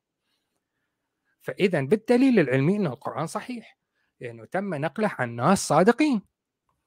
والملائكة مذكورين في القرآن. إحنا أثبتنا أن القرآن صحيح. لأن المنهج العلمي يقول إنه إحنا نجرب ونعيد ونجرب ونعيد. فإحنا جربنا هذا الشخص صادق مرة واثنين وثلاثة وأربعة وعشرين إذا صادق. بما إنه هذا الشخص و 15 500 ألف واحد منهم كلهم كرروا. كررنا التجربة معهم وكلهم صادقين وكلهم كرروا نفس الكلام اللي هو القرآن. إذا القرآن صادق. الملائكة مذكورين في القرآن. إذا الملائكة حقيقة علمية. هذا مختصر الأسلوب اللي استخدموه. قارنوا منهج العلمي بأسلوب علم الرجال. وعبر الاثنين مع بعض بأسلوب سفسطائي تافه. وأثبت أنه الملائكة موجودين علميا لأنهم مذكورين في القرآن. والقرآن أثبتناه علميا أنه هو صحيح.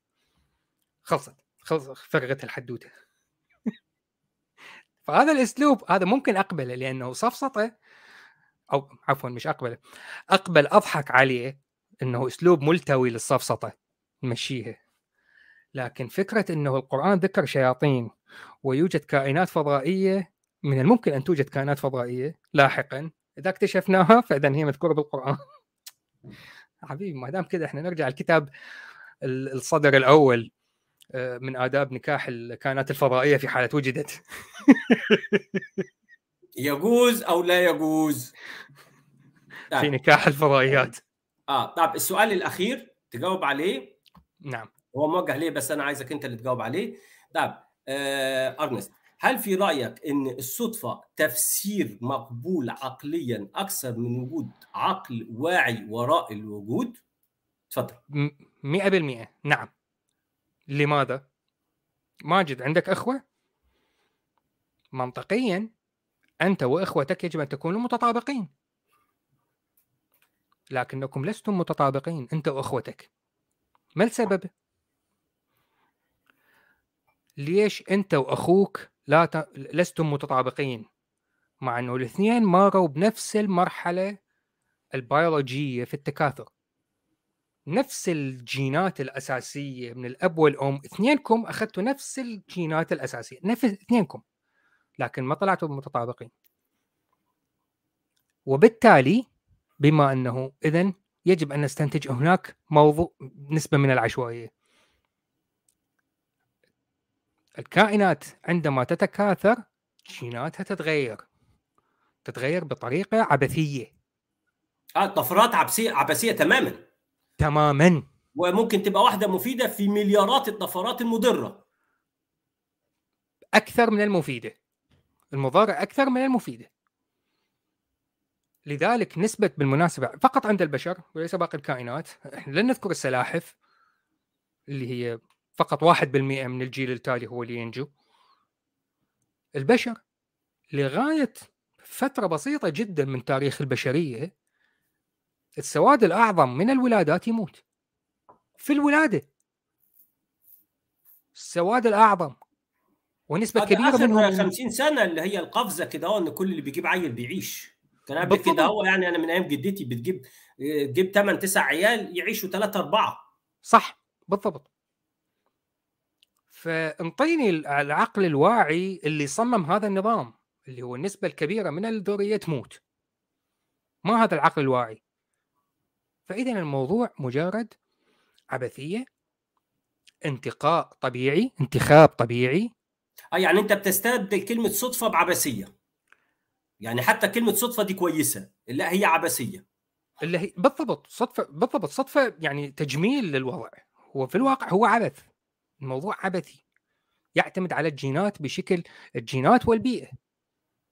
ولذلك الآن لدينا كبشر مشاكل صحية ظهرت خلال ال 20 30 سنة الماضية. مشاكل صحية كبيرة لم تكن موجودة خلال المئة سنة الماضية. لماذا؟ لأن تطورت المعرفة والعلم بشكل كبير جدا الانتخاب الطبيعي لا يستطيع مواكبتها.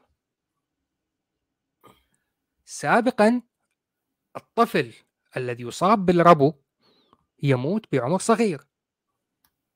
الآن هذا الطفل المصاب بالربو يعيش ويبدي يدخن. يا عم ده زمان اللي كان بيجي له سخونية بيموت. اللي يتعور يجي له تلوث كل سنة وانت طيب. حبيبي أنا أنا كان أنا أنا مصاب بربو. أنا عندي ربو. من أنا طفل. طفل رضيع أنا عندي ربو. لكن بوجود ال ال الأدوية الحديثة وصلت المرحلة اللي أستطيع أن أتجاوز هاي المشكلة ووصلت لهذا العمر. فلا تقول لي هذا العقل والصدفة ما معقولة إذا يوجد إله صمم هذا الموضوع. لا حبيبي لا. الموضوع مجرد البقاء للأصلح والانتخاب الطبيعي. الانتخاب الطبيعي وصلنا نمتلك عقول تتجاوز الانتخاب الطبيعي. لدرجة أنه طفل كان مفروض يموت وعمره سبع سنوات ما مات. واستمر. بدل ما إحنا بنتطور بيولوجيا بنطور أجهزة ومعارف تساعد هذا الجسد الغير متطور بيولوجيا على الاستمرار. بالضبط. وربيع الشامي اختصارها هو هذا. الآن هناك انتقاء صناعي. صحيح. وموجود سواء على مستوى الحيوانات الداجنة أو على مستوى البشر. موجود. هو هذا اللي يحكمنا الآن. نحن الآن بدينا نسيطر على الانتقاء الطبيعي. صار انتقاء صناعي. وبالمناسبة الانتقاء الصناعي يقوم به البشر. صار لهم مئات بل آلاف السنين في تطوير الحيوانات الداجنة، النباتات إلى آخره، لكن أوصل مرحلة نتحكم بالبشر نفسهم. وشكرا جزيلا.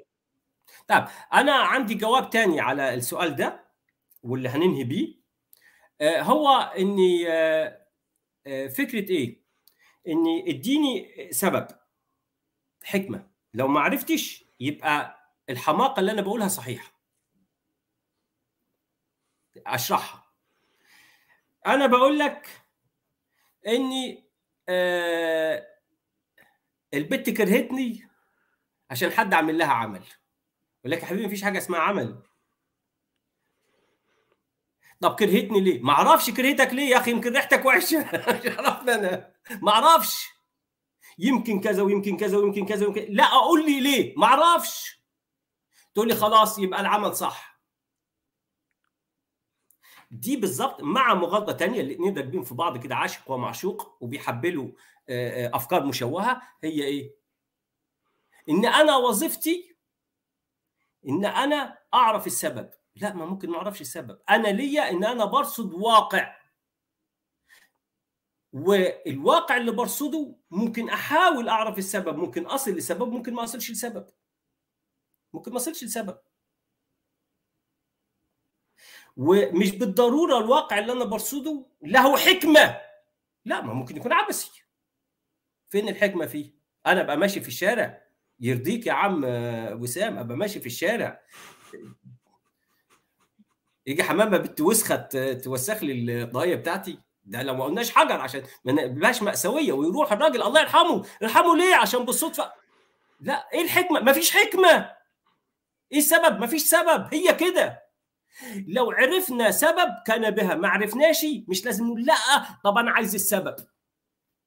ما أعرفش لا ما يقنعنيش ما أعرفش طب خلاص قول لي أنت السبب يمكن أنت هتعرف.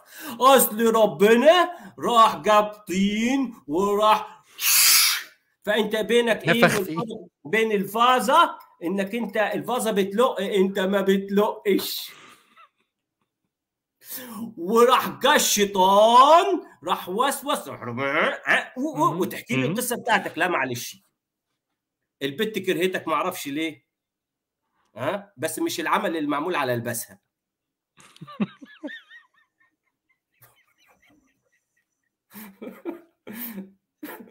بالمناسبة. بتاعتكم دي.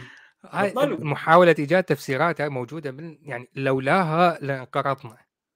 لأنه هذا الكائن اللي ما لم يحاول أن يجد تفسير لهذا الصوت الغريب اللي يسمعه وهو ماشي بين الحشائش أكل الأسد ومات وانقرض وانقرضت سلالته. فهي فعليا هو ليس ليس شيء سيء. ضروري في تطورنا وبقائنا لأنه الانتخاب الطبيعي اختاره ليستمر لأنه عندما يسمع صوت ويحتاج يجد تفسير صوت غريب أحتاج تفسير. بدون تفسير ممكن شيء سيء يحدث. فعلا فبدأ يتردد ورجع لورا. فما أكل الأسد. واستمر ونقل جيناته. ورا 50 60 ألف سنة أه سلالته أستاذ أرنست وأني موجودين نتناقش حول لماذا إحنا محتاجين تفسير وتفسير يقنعني في المال ممكن ما نلاقيهوش بس مش بالضرورة عدم وجود آآ آآ يعني سبب مقنع وتفسير مقنع يعني قبول أي هلس.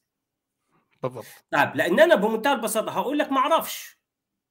في أمور كتيرة. هتقول لي بس أنا أعرف. افتح لي كتابك وده الوعد الكبير اللي بتقدمه الأديان. لما بيجوا كانوا يقربوا للي يبشروا صح الإنسان يبحث عن معنى.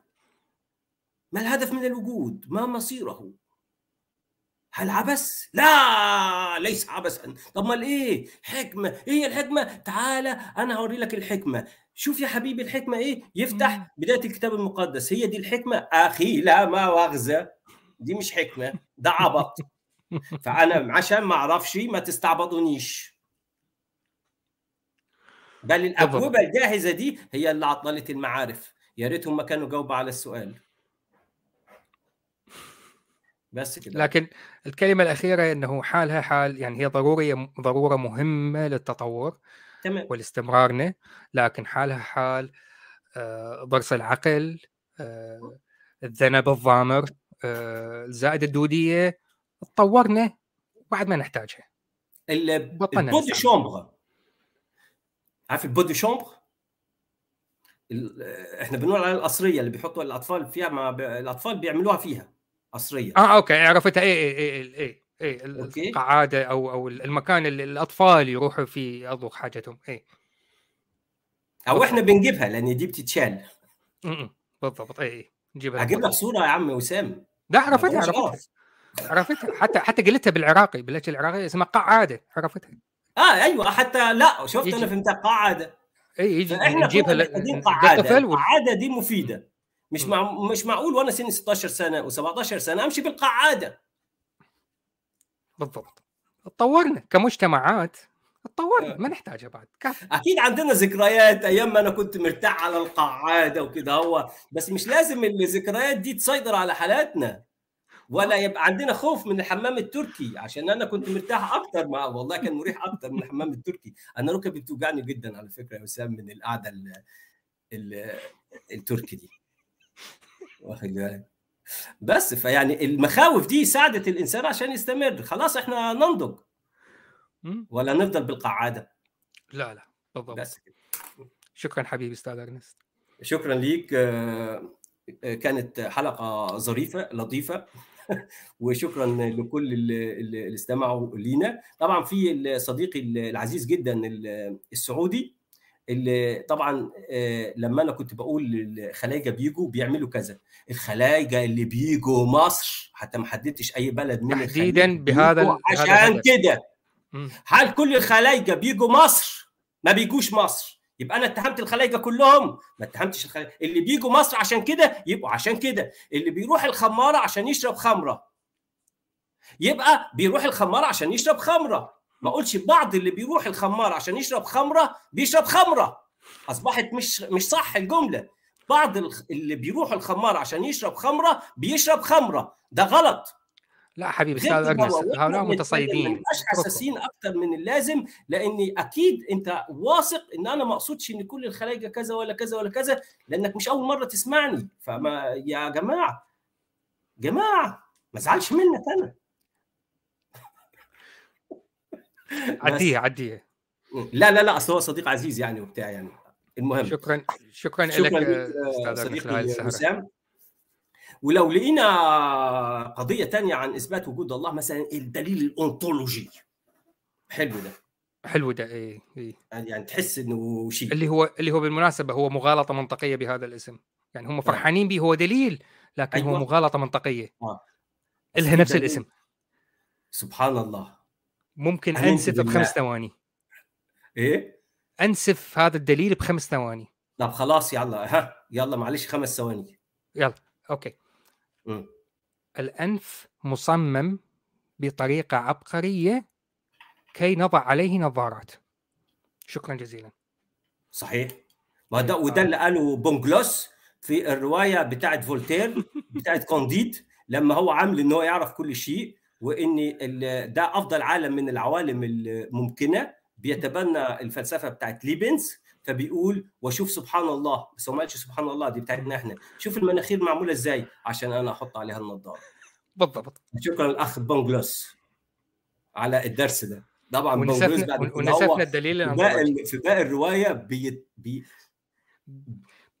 يشبع مصنع الكراسي اللي ورا البراميل. اكل ضرب. ما كلوش حمار في مطلع. ماشي. آه، شكرا لكم استمتعنا شكرا. باللقاء معكم. محدش يزعل مني يا جماعة. أنا بحب أتجاوب معكم وبنفعل كده. هو من باب يعني الود والصداقة. لكن طبعا أنا عملت بلوك للأخ المسيحي لأنه مش عايز يسكت. مش عايز يسمع. يمكن لو مش عاوز يفهم. يسمع لا أصل قاعد تك تك تك يكرر كرر في كلام عبيط فلقيته بيشتت الكلام. فمعلش من الممكن يكون شاب مراهق لما يكبر شوية من الممكن يستمع من الممكن يراجع نفسه أو ما يستمعش لكن يجي هنا هو عشان يفسي علينا. ما مش ما ينفعش يا اخ إحنا مش عاملينها قعادة قاعدة مش قعادة. وشكرا لكم شكرا للجميع. مع السلامة.